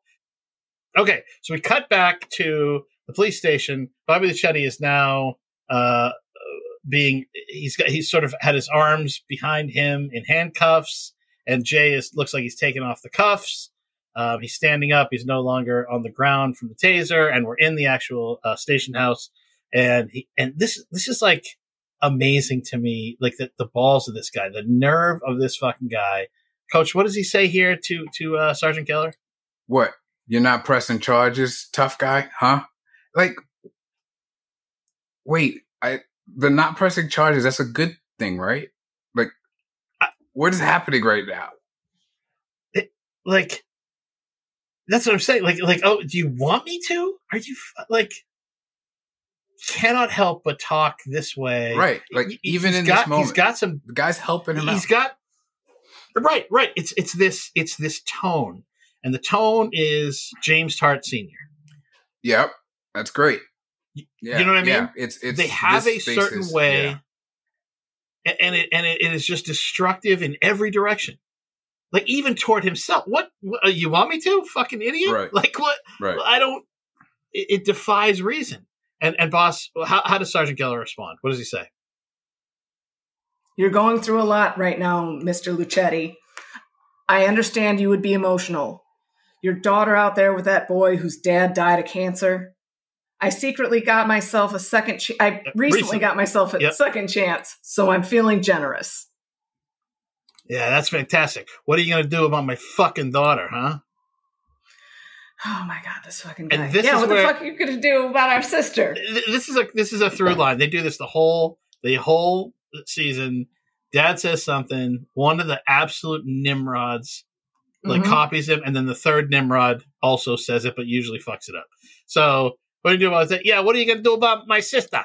Like his voice is so it, it is so these guys are unbelievable, and uh, and I love this so much. What the fuck are you gonna do about my daughter? Yeah, what the fuck are you gonna do about my sister? And then coach, what's the response uh, from Sergeant Geller? I'm gonna find her is what the heck I'm gonna do, which made me laugh. That made me laugh because there's a lot of there's a Yeah. lot of f bombs flying. So Yes. his choice to go with heck uh, was pretty Yeah. pretty fun. And part of what I liked about this is that Bobby's reaction to everything always is Nobody's giving me the amount of respect I deserve. Nobody understands how good I am at this. Yeah. I'm pissed off at everybody. Yep. Whereas Officer Gellers is always this poor boy whose dad just died of cancer. I understand you're going through a lot. Like there's a lot of empathy that uh, Geller is showing. There's a little bit where it's like he was afraid that he had cancer, so now he is going to identify with people with cancer more. Like No- it's a no little doubt. bit selfish, Yeah. but most of it is he understands that other people are going through things, so he is going to try to help them out. He's not going to come down on this poor kid whose dad just died, but he's also not going to arrest Bobby because he's trying to be nice to everybody. Well, and also, Bobby can't even process it. Yeah, Like He he, says, "Oh, this kid might be going through a lot. Are you fucking with me? Like, why would that question be fucking with you? Like, even if whatever else you think about the world, why would someone showing concern about a third person be an attempt to fuck with you? Like, he just can't even process this. Even when it's to him, even when the kindness is in his direction, he cannot wrap his head around someone not putting their foot on whoever's neck the first chance they get. Yeah. He's got he's got roughly 62 million friends who uh, who tend to feel uh, similarly. I, I, listen, I, I all all I it's it's the, the situation the dynamic between these two is Bobby is uh always escalating. Every chance he gets is an escalation. Every single thing he says, Bobby Luchetti escalates, and in this dynamic at least, um, every time Sergeant Geller gets a chance, he de-escalates. Sometimes it requires a taser, right? But like, uh, like at what you know, it's it's like this is the dynamic. Um, and yeah, Bobby d- has no patience for an, a perspective. Is binary.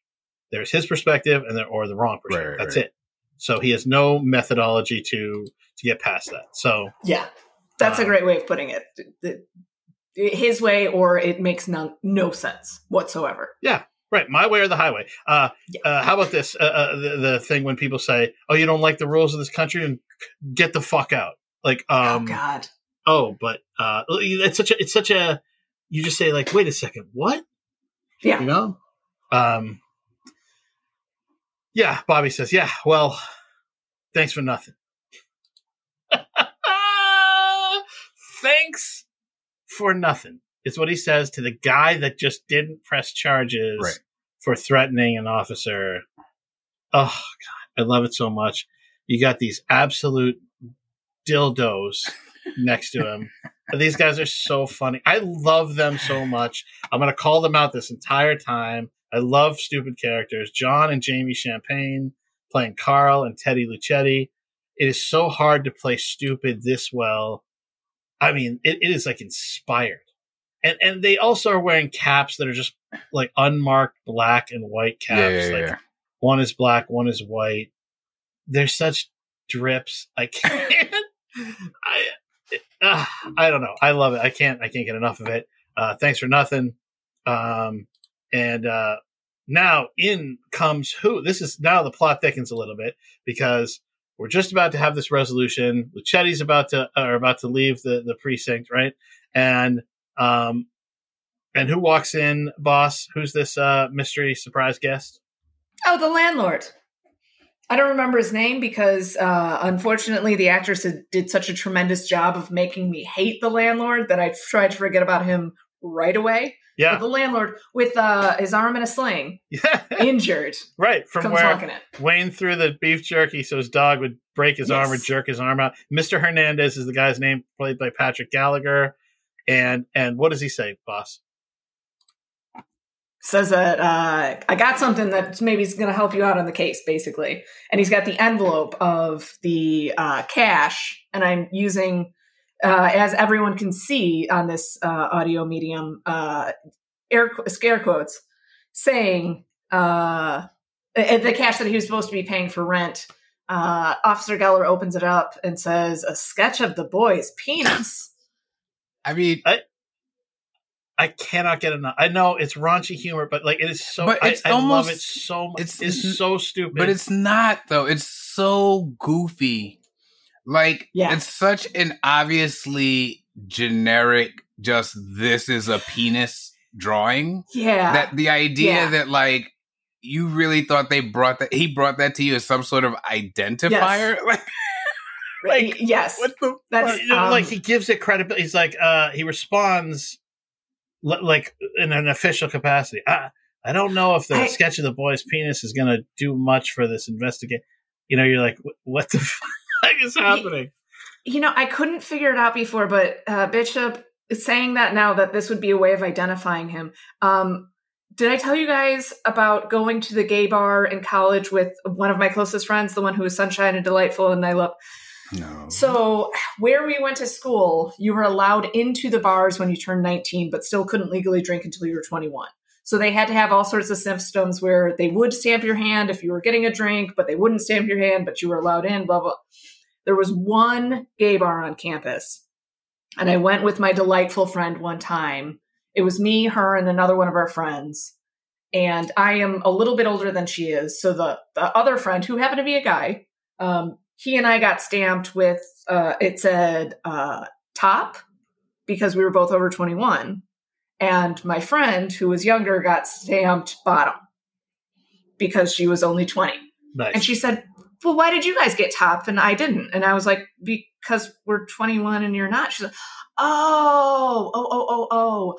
I thought he got stamped top because he's a man and you I got stamped bottom because I'm a woman, and in the missionary position, that's how the men and women are. Wow.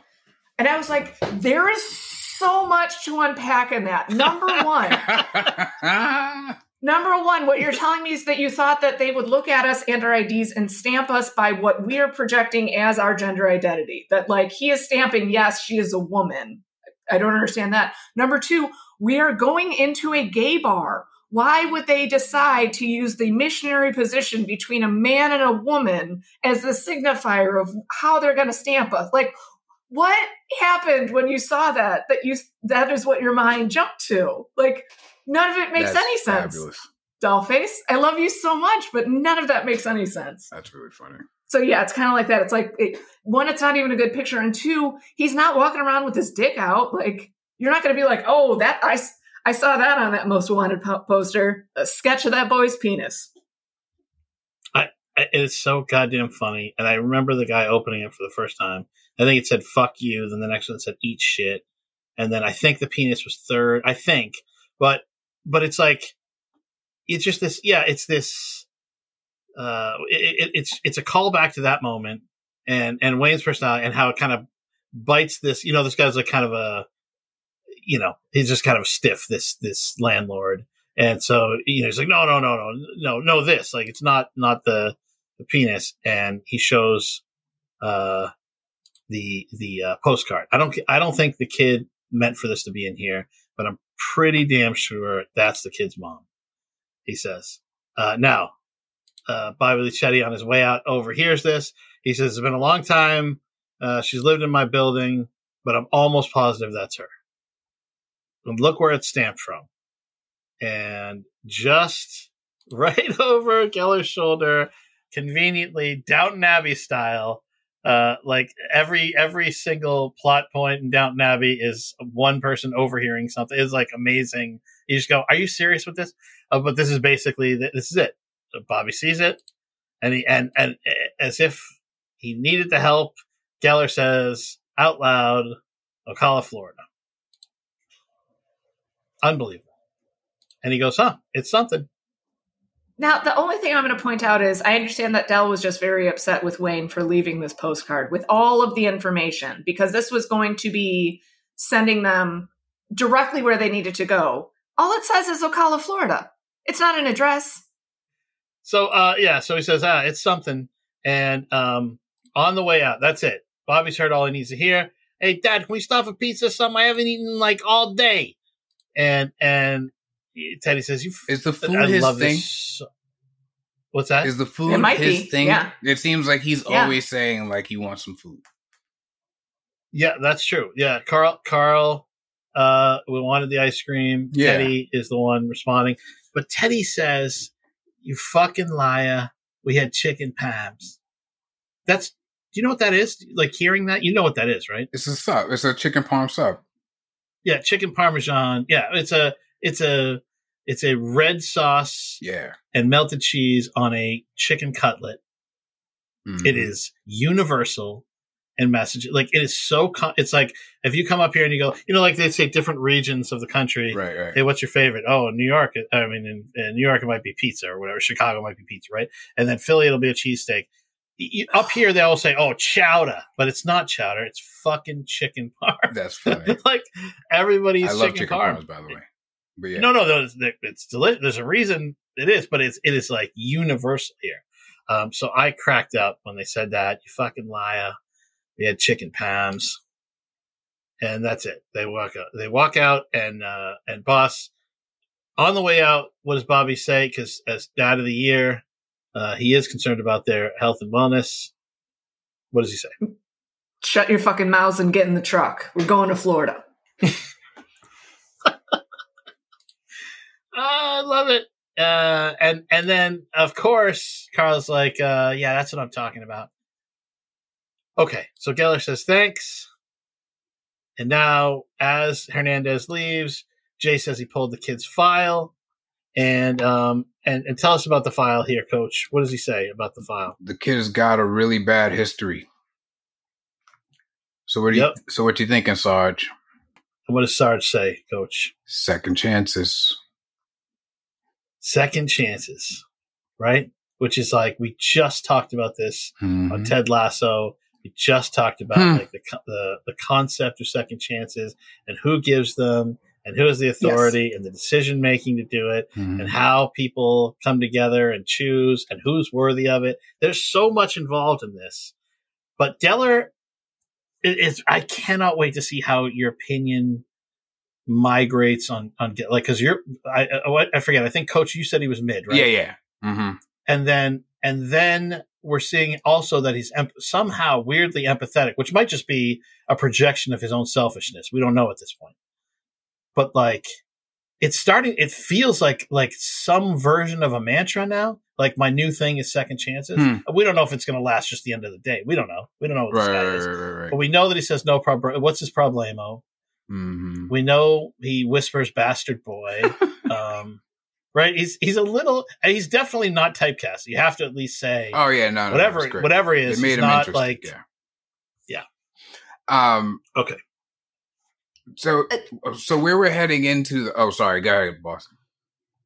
Well, I, I was only going to say on the uh, part of second chances, what I was thinking about, uh, one of uh, it, it- the concept of who is responsible for giving second chances. I think that one of my societal, it, my issues with society is that we are always entirely too focused on having that done on an individual level rather than a structural level. Like, Yes. um uh when was it? Whenever it was that i talked about um the bishop in les mis forgiving valjean. And that is because he is representative of the church. The church is supposed to forgive.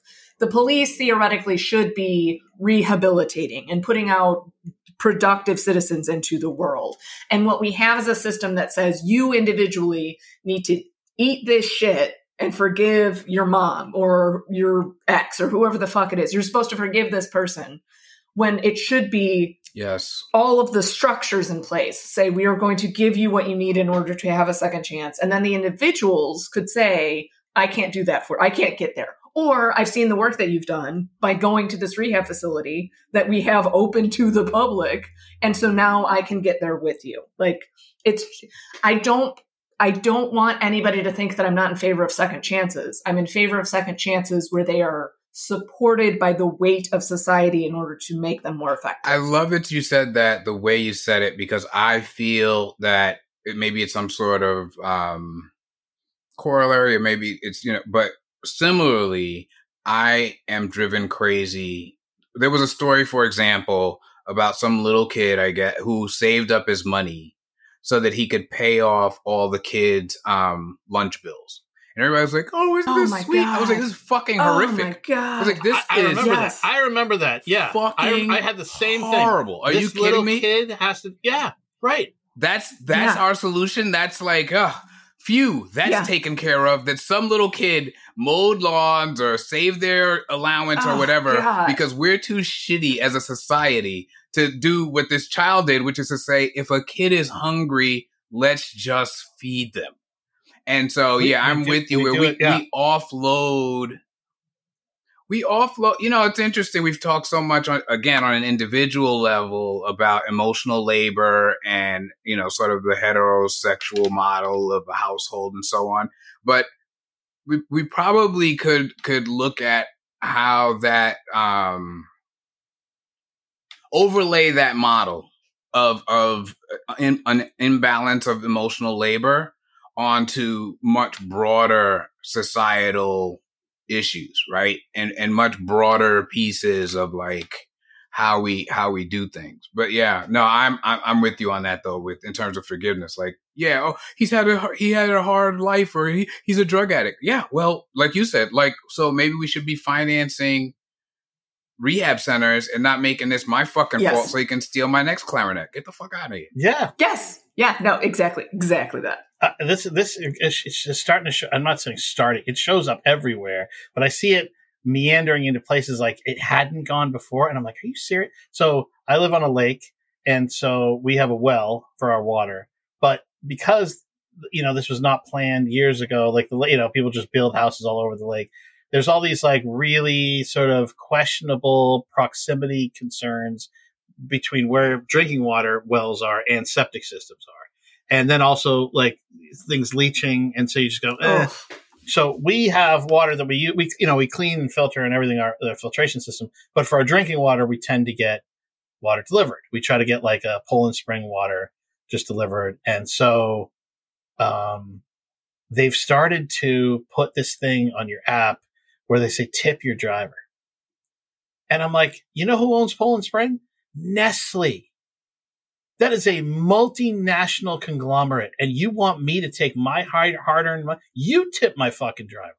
Why are you out of your mind? no it's a it's I'm, but I'm supposed to now look at this guy and go, "Hey, thanks. I, you, you know, have a good day." And he goes, "Yeah, thanks for the tip, asshole." I'm like, "You're fomenting." I don't know if he's saying Yeah, that. Yeah. You know what I mean? But maybe somebody feels the pressure to do it, and then I'm the only one on the street that doesn't tip him. He's like, but I'm like, you know, you're fomenting like class Yeah. infighting when you you are a multi-billion, do- trillion dollar Yeah, yeah. corporation. I looked up the other day the things that Nestle owns, and it would like your jaw would drop. How, Yeah. Like what they own, the, the the silos of the industries that they own, and they want me to tip their driver. I mean, the places oh, where oh there's a God. tip jar, and again, I feel like you. I actually I make a point of tipping generously because I, you know, bartend, blah blah blah. I just feel like let's not take it out on the, the folks who have the least say over how this all goes.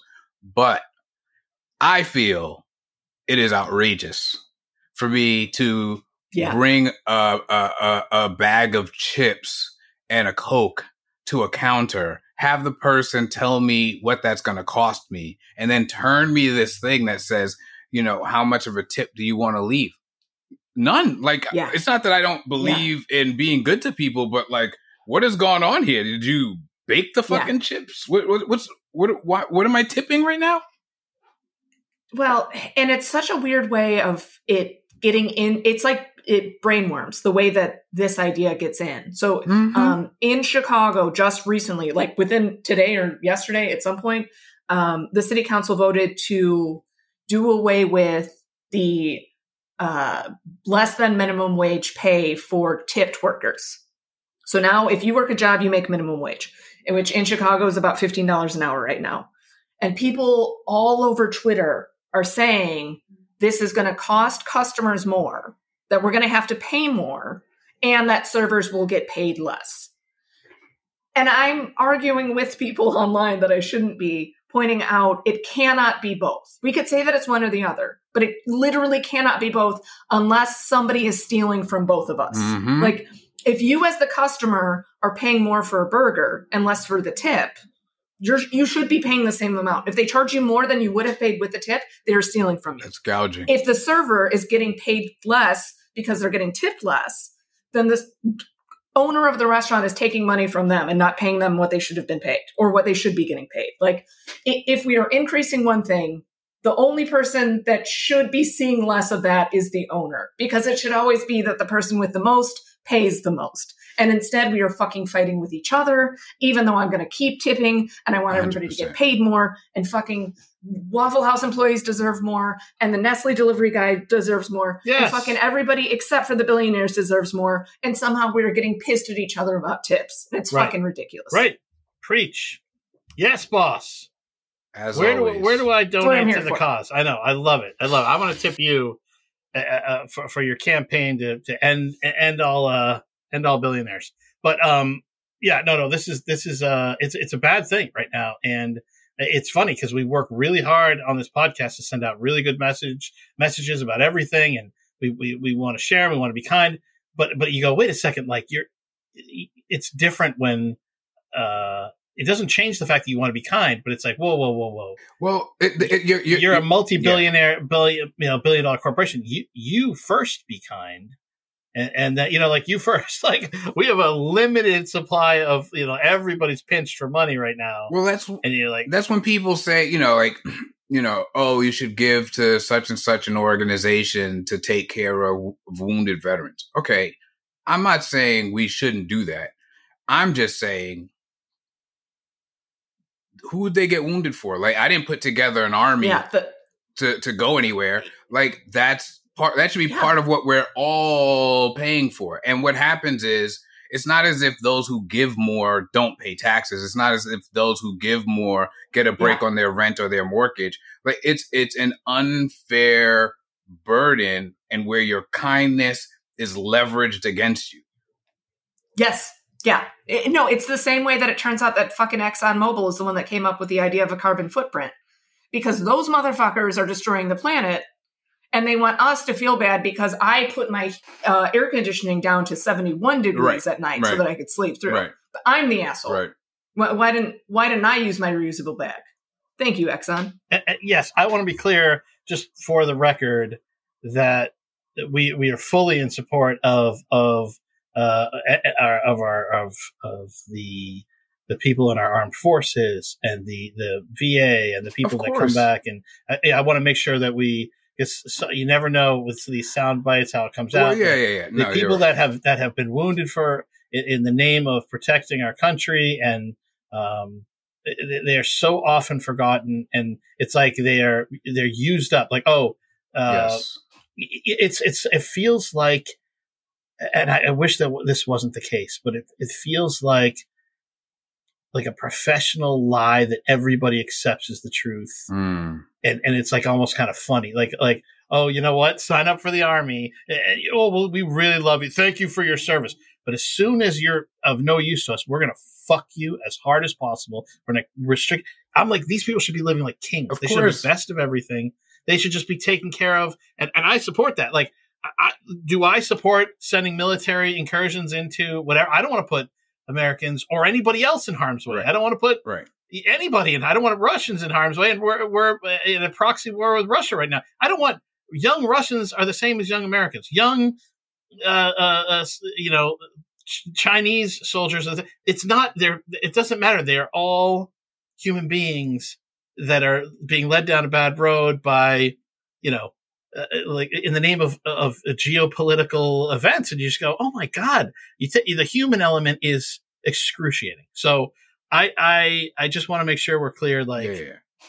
No, thank you, it- it's not it's not like yeah, you know what I mean. Oh, we're not yeah. No, yeah. We, we just we just our heart goes out to the and, and it's like we don't, these are not throwaways. These are human beings. Like treat them with respect. It makes me crazy. It makes me you know I can hear my voice wavering, but it makes me crazy. Um. So anyway, okay, this is it. We're at the moment. Yeah, that's nice. where boss what's the song that comes on now? Um it is she said what you think in sarge? And sarge says second chances. And now we cut to um like a like a pharmacy. God it's god awful fluorescent joe versus the volcano style lighting. It's just terrible uh terrible fluorescent lighting. And what and what's the song that plays boss Uh, it's called Changes by Langhorne Slim and the Law. yeah and then like just walk us through what happens in this scene This scene I actually really love. So uh, Del is walking. It's a slow motion shot. She has her pads and she's walking up to the counter. Before she gets there, Wayne comes over with a shopping cart full of menstrual products. Just a Everything sh- that a you could find. of- yeah. It's um I will fully admit I uh, have a health savings account, so I will buy all of my products in bulk online, and then there is a period of time. Uh, period was pun intentional. Apologies for that. But I was is a coming in on that, so- where God Good to know. damn it.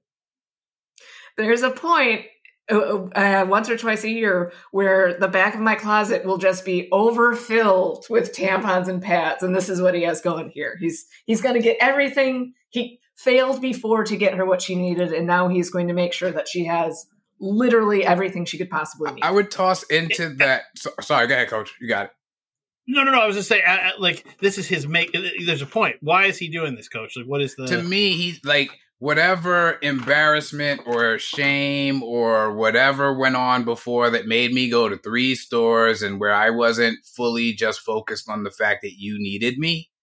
I'm letting you know that the the, the number one thing in this life now is you needing me. And if I've got to have a, whole cart full of menstrual products, then so goddamn be it. And I just, lo- I mean, yeah. what a specific and oddly wa- heartwarming like and i don't just say it because they're femi- you know feminine products or whatever like anything of this sort but it's i don't know it's just like interestingly intimate as i've found a lot of their relationship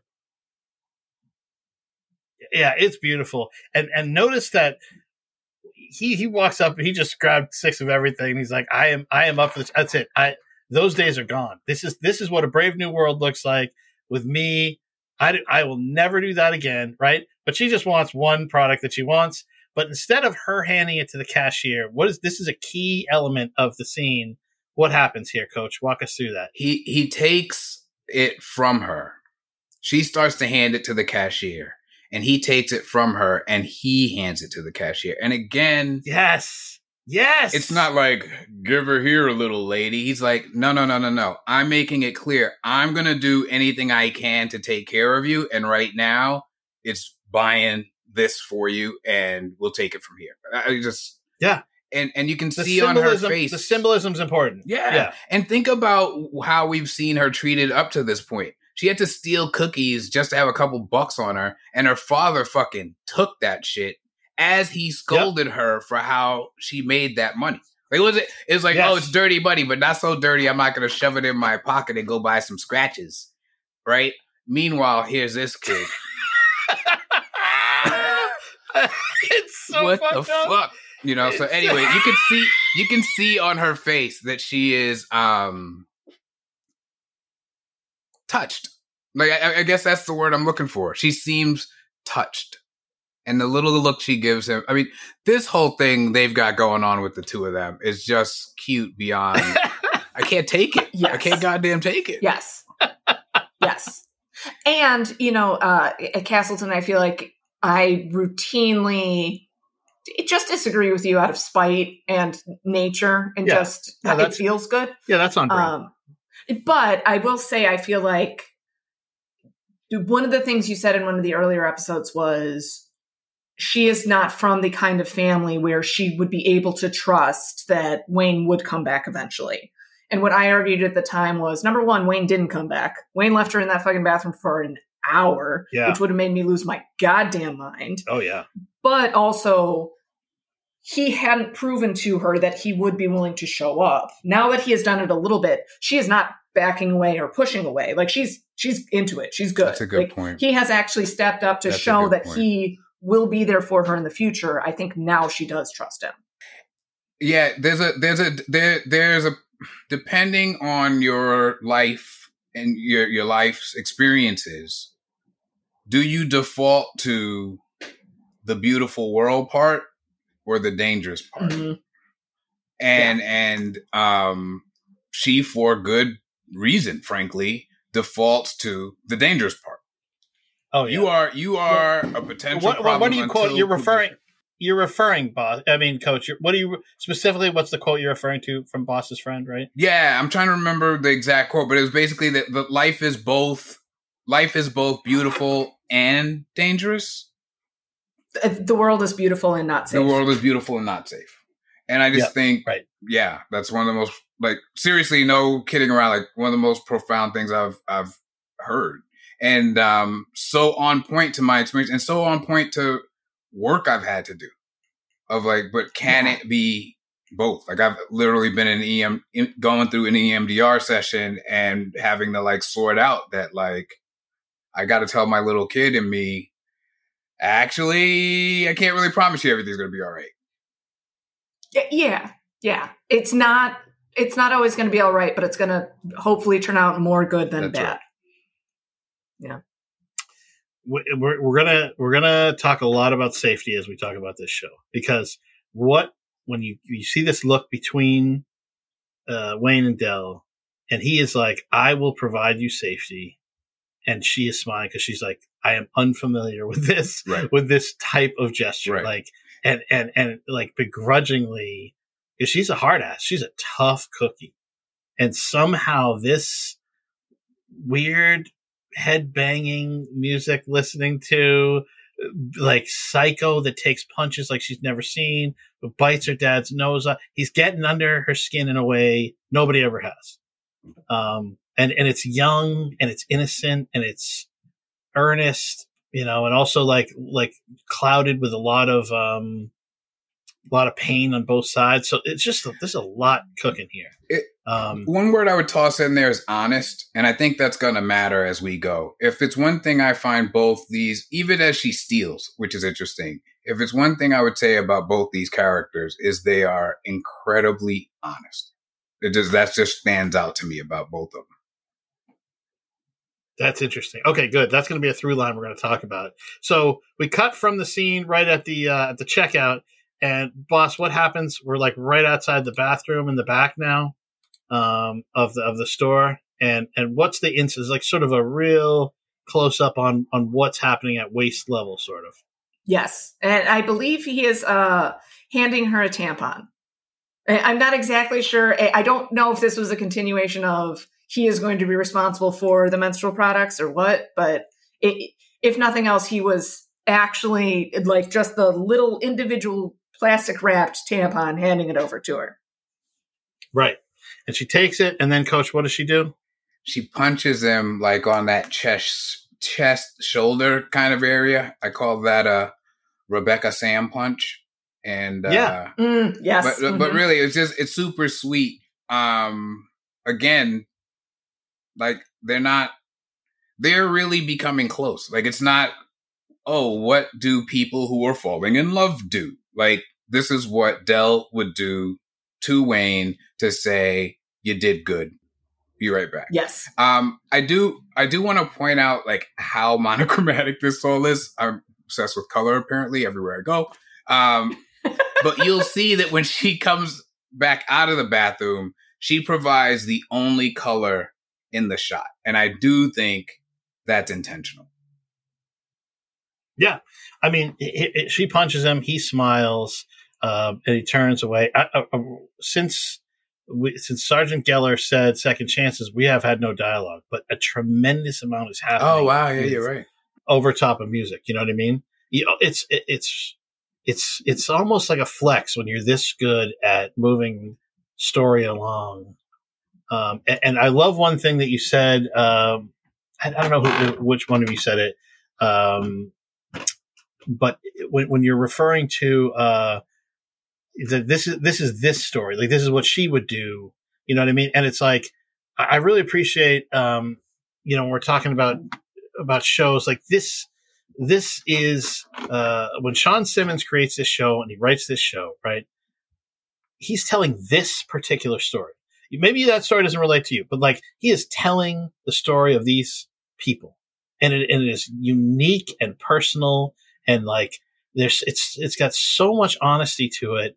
It just doesn't feel like the bullshit that you see elsewhere. It has these sort of very very key personal mo- like uh, uh, like this guy who couldn't buy a tampon in three different stores uh, hours ago right and they've had this like near death experience and he's reevaluated and now he's not only handing them over like you know trying to buy all of them but handing them over making this gesture and then and then like accompanying her to the bathroom where he can like almost make good for like, shit I, this is the thing i should have done in the first six place. hours ago Yeah. or- yeah you know what i mean or eight hours ago whatever however much time has uh, transpired we're still slow motion as he walks away and now boss walk us through this next part because we're now in the bathroom with del we sort of pivot down this is a steady cam shot that that sort of settles drops onto her and it's just her in frame and what what's going on here Oh, she's sitting on the toilet crying.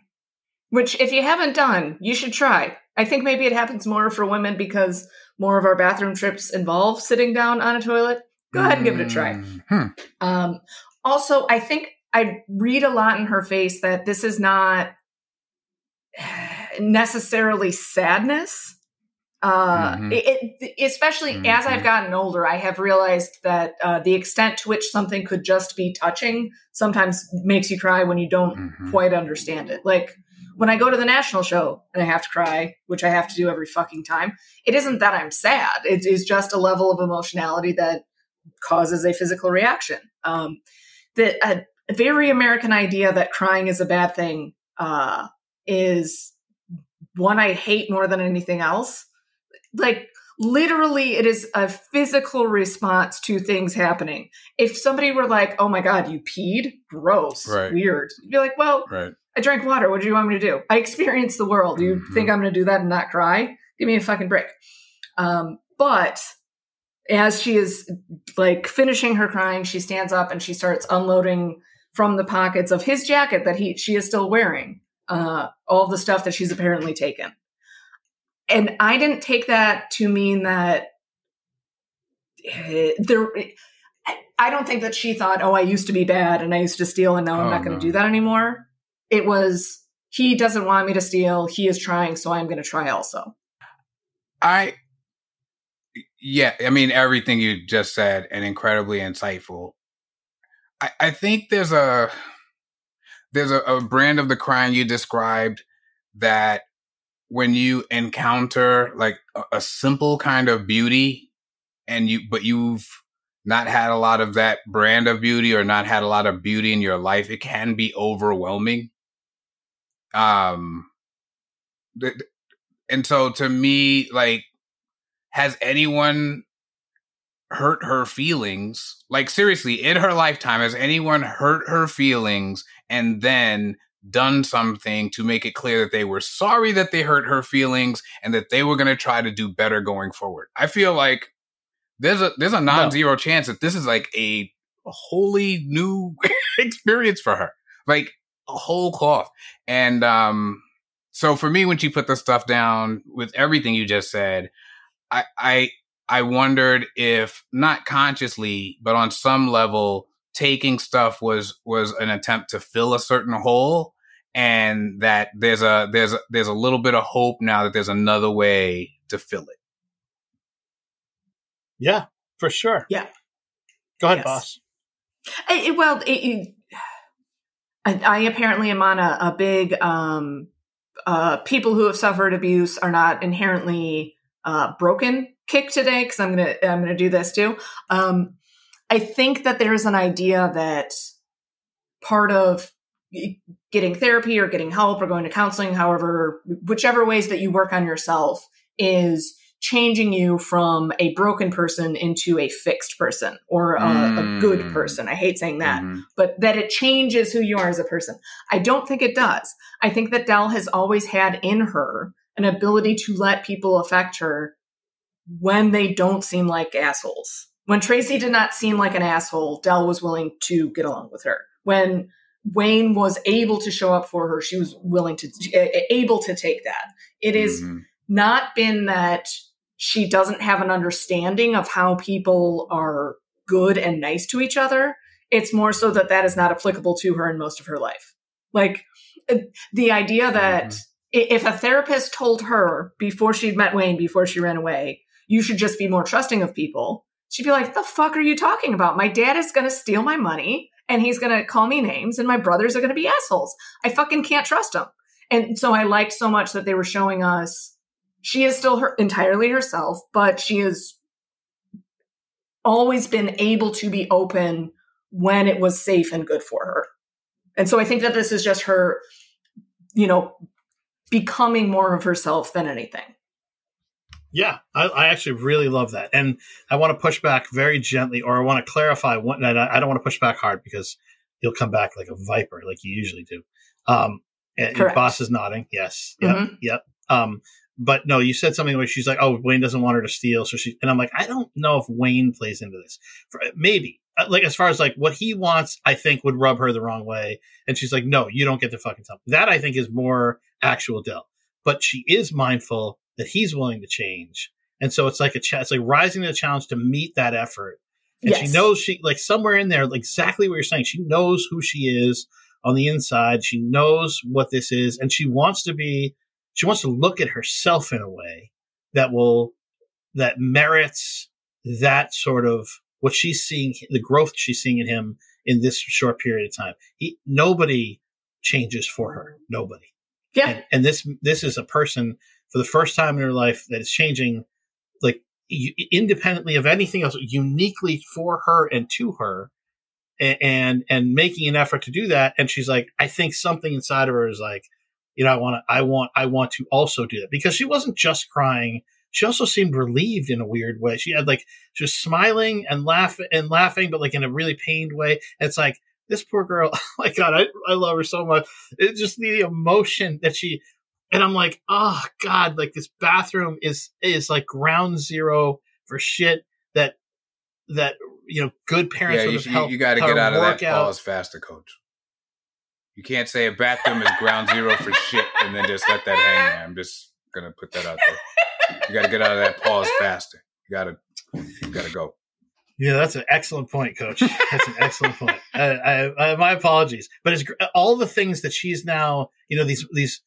Uh, uh, Wayne is clearly uh, lacking a mother figure. Uh, Del is lacking um, both parents, really. But you know, like th- some of the work you do with kids at a young age, you know, where they learn certain things that has not been done. These guys have had to just kind of fumble through the darkness and th- this feels like a quantum change for her to see somebody doing this with her in mind. Um, and so, yeah, it's amazing. It's powerful. Again, no dialogue, but she leaves it behind. It's, it's a, even the, the, the symbolism of like Wayne taking the, the tampons to hand them to, he wants to be the one to hand them. The symbolism of her taking the stuff out of the pockets to leave them to do abandon that and move on from them. You know, these are, these are choices people thought of this. Like this was not uh, arbitrary. The writers thought about this. Uh, Shawn Simmons thought about this, and she walks out again wearing the jacket that she mocked him uh, for wearing. What the fuck even are you? And now she's she's wearing it.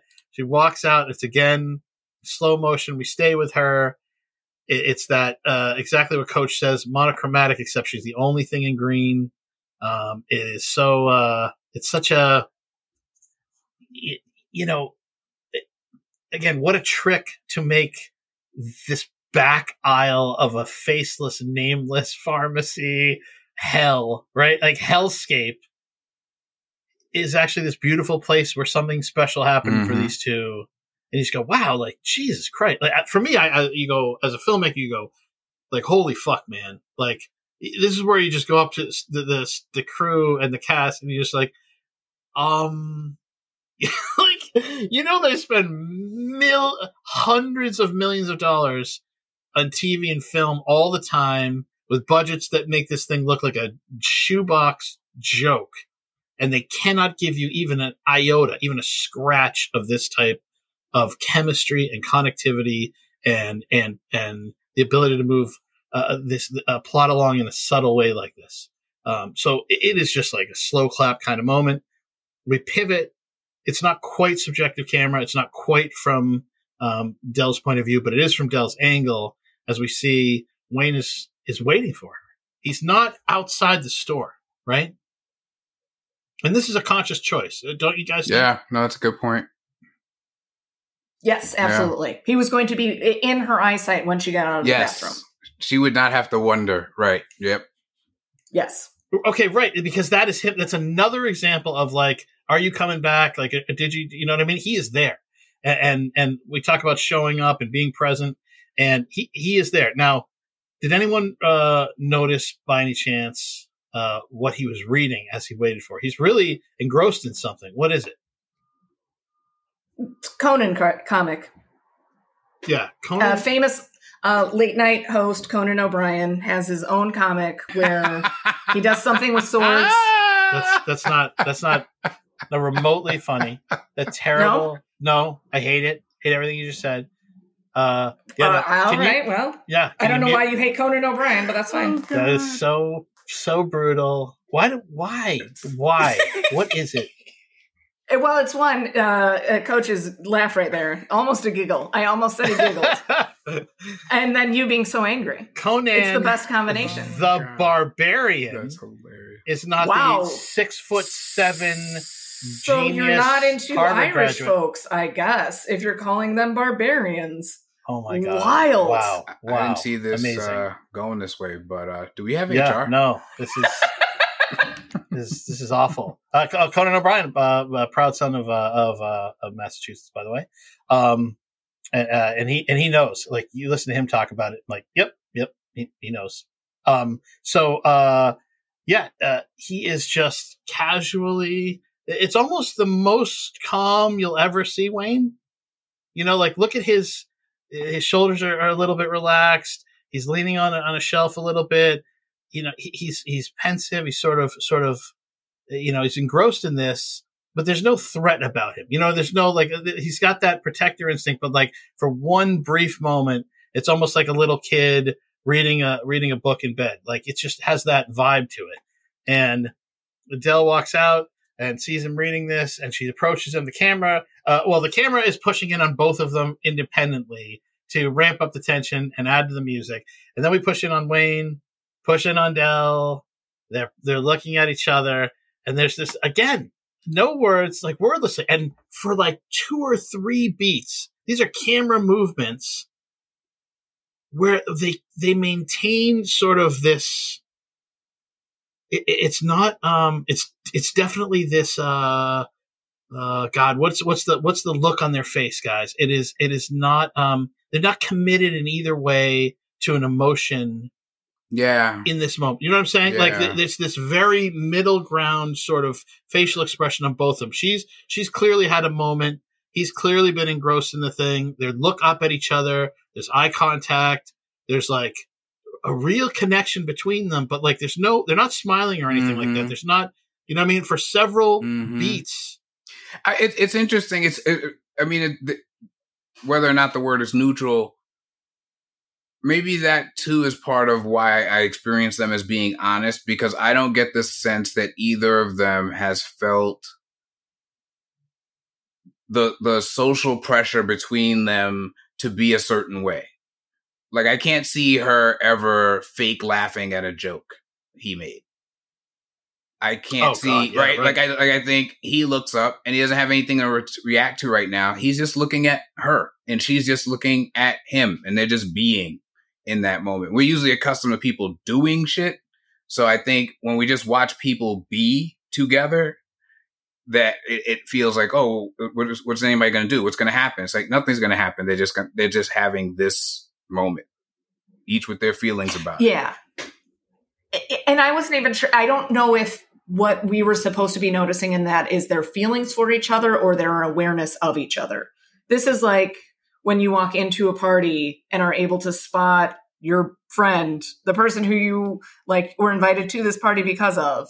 And then once they know that you are there, like your eyes meet across the room, even if it's not like a romantic or a sexual thing, it's just you you find the person across the room and you're like, oh, there, there you are. That this is more what it felt like. Like maybe he heard her, maybe he heard the door shut, but what he knew was Mhm. she is now here, Mhm. and he, she was noticing he is here also. yeah no that's a good i like that boss i like that a lot that's that is true there are those moments i love those moments by the way where you're like oh there's my person across the room or sometimes it's even like they'll walk by you and you'll do something like surreptitiously like you'll just bump elbows or something and you're like you know what i mean it's just like some stupid little thing where you're like yep like that i can't i you're making me I, I can't even tell you how many times like i've been to a place especially when i lived in la where coach would be in the room and i'd see him and be like that's like i walk by him and It's it. One bump, one little thing, and and he'd be in the middle of one of his grand soliloquies, dying on the inside. Apparently now I know, but um, going like, "Hey, blah blah blah blah," and he'd see me, and, be, there would be like the tiniest glimmer of recognition, and like you know, he's like, "Oh, there's my guy!" Like, boom, then and it's it, and it's a beautiful moment. And so, yeah, they're really in each other's space, uh, or, in, or just present with each other in this moment. And the camera's doing a lot of work. I'm not going to lie. oh, It is yeah, a for sure. it is a, it is a choice camera wise, but it's beautiful. And and listen, I just want to. Sometimes we point out why things work, but but I want to point out how this wouldn't work with a lesser director, with a lesser crew, Right, with a lesser right. cast. What if he winked or something? What if he? Do you see what I'm saying? I know. I'm saying Right. people would choose that Right. uh, like uh, you know like uh, what if she like la- threw her head back and laughed or something and you'd be like wait what you see what i'm saying it was, it's so fragile hmm you know what i mean? It's so Mhm. fragile to keep this amount of motion in the scene and keep the air in it while you have all these camera moves. Hmm and it's just masterful. I keep i keep uh rewinding it and watching it here and i'm like oh my god it's so beautiful. And then finally once we've had that connectivity once we've had those moments together where they kind of they're just looking at each other and then finally when we get just tight enough um you see that oh my god god i'm just watching this is the glim boss come look at this the Oh, no. tiniest Oh, no.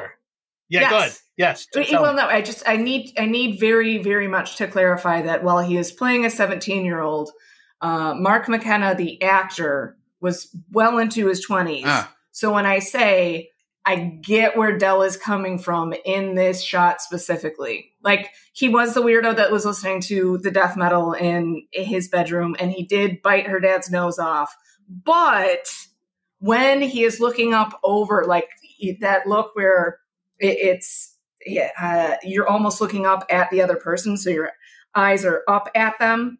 It, whatever this is, is fucking working. He is doing it well, and the little smirk at the end, not even a smirk, but just like a tiny little tiny flip. Yes, the tiny like a, a twitch of a smile. yeah he is a Yeah, I got it. handsome handsome handsome Mhm, boy mhm, dear mhm. god and, and and that like that is like that that's that melts what he just did listen and and I, I always like my biggest concern about this show when I first started watching was like, can she hang with him? Because I had the sense, dear God, he is a beaut. He is a really good actor. He is he is totally owning this part. And then she just keeps keeps up with him the whole like you just go, oh my god, she's she's every bit as winning and charming and capable. Her she's so competent.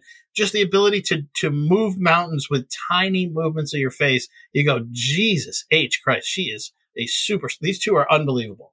So we have this moment. He starts it with a little smile. She responds, and um, and that is that's it. We get it. We get a shot. We get the the the smash screen of Wayne, and that is it. That is we are done with Wayne episode two. No priests. Um, holy holy fuck! It is so. Oh, I love it so much. Um, I can't. I it's it's just yeah. I, I I get so excited about it. I'm so happy uh, that you guys are watching this with me.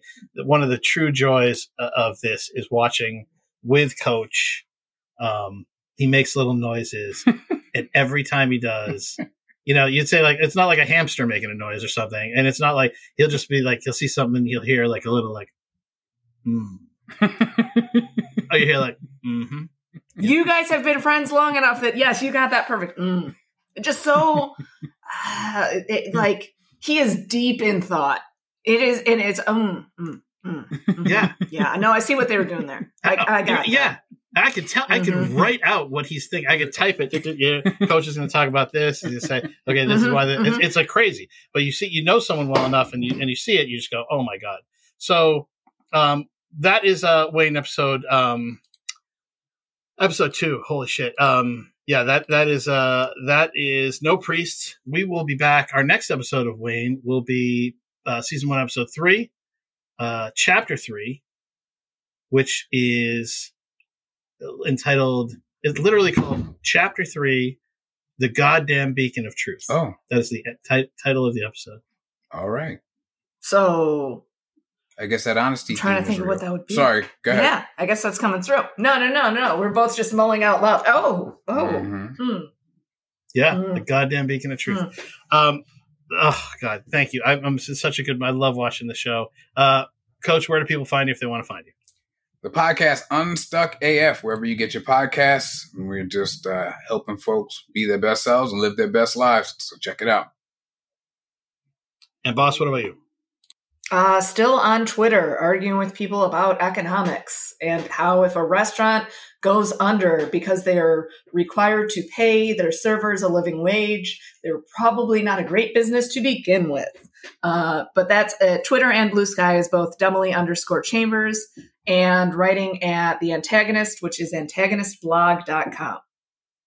Perfect. Thank you. Thank you both. Uh, thanks to everyone for joining us. Thanks to our wonderful worldwide listening community. Thanks to all of our buttercups and everyone who supports us. Uh, please take time to, uh, if you've enjoyed this episode, write us a review and and uh, recommend us to a friend. Word of mouth is how we get uh, almost all of our traffic because we don't know shit about marketing. I mean, maybe you guys do, but I know nothing less No. than nothing. I want to spend my time talking about these shows and not being out there, uh, you know, promoting promoting things when I'm terrible at it. So, um, really, tell a friend if you think they would enjoy it. Um, we have a, a bunch of shows we're going to do together. Wayne is is this version right now. There's only ten episodes. We will blast through them lickety split, um, and then we'll be on to the next one. Uh, and so, with that, we remain Richmond. Richmond Till we die. die. Yeah. No, I- fucked it up. yeah. We're, maybe we, maybe we should uh, have one where we just shout North Side when we're ending these episodes. North Side, bitch! awesome. North Side, bitch. I I love it. I love it. It's yeah, it's like a new mantra. It's uh, so good. We're rich until we die. What'd you say? Flatbush. Said Flatbush. Oh yeah, flat Flatbush! And then he got creamed by the It wave, was right? Like- amazing. It was amazing. It was so good. I love it. All right, everybody. Thank you. We'll see you next time. The TEDcast is a joint venture between Pajiba and The Antagonist. Visit us at pajiba.com and antagonistblog.com.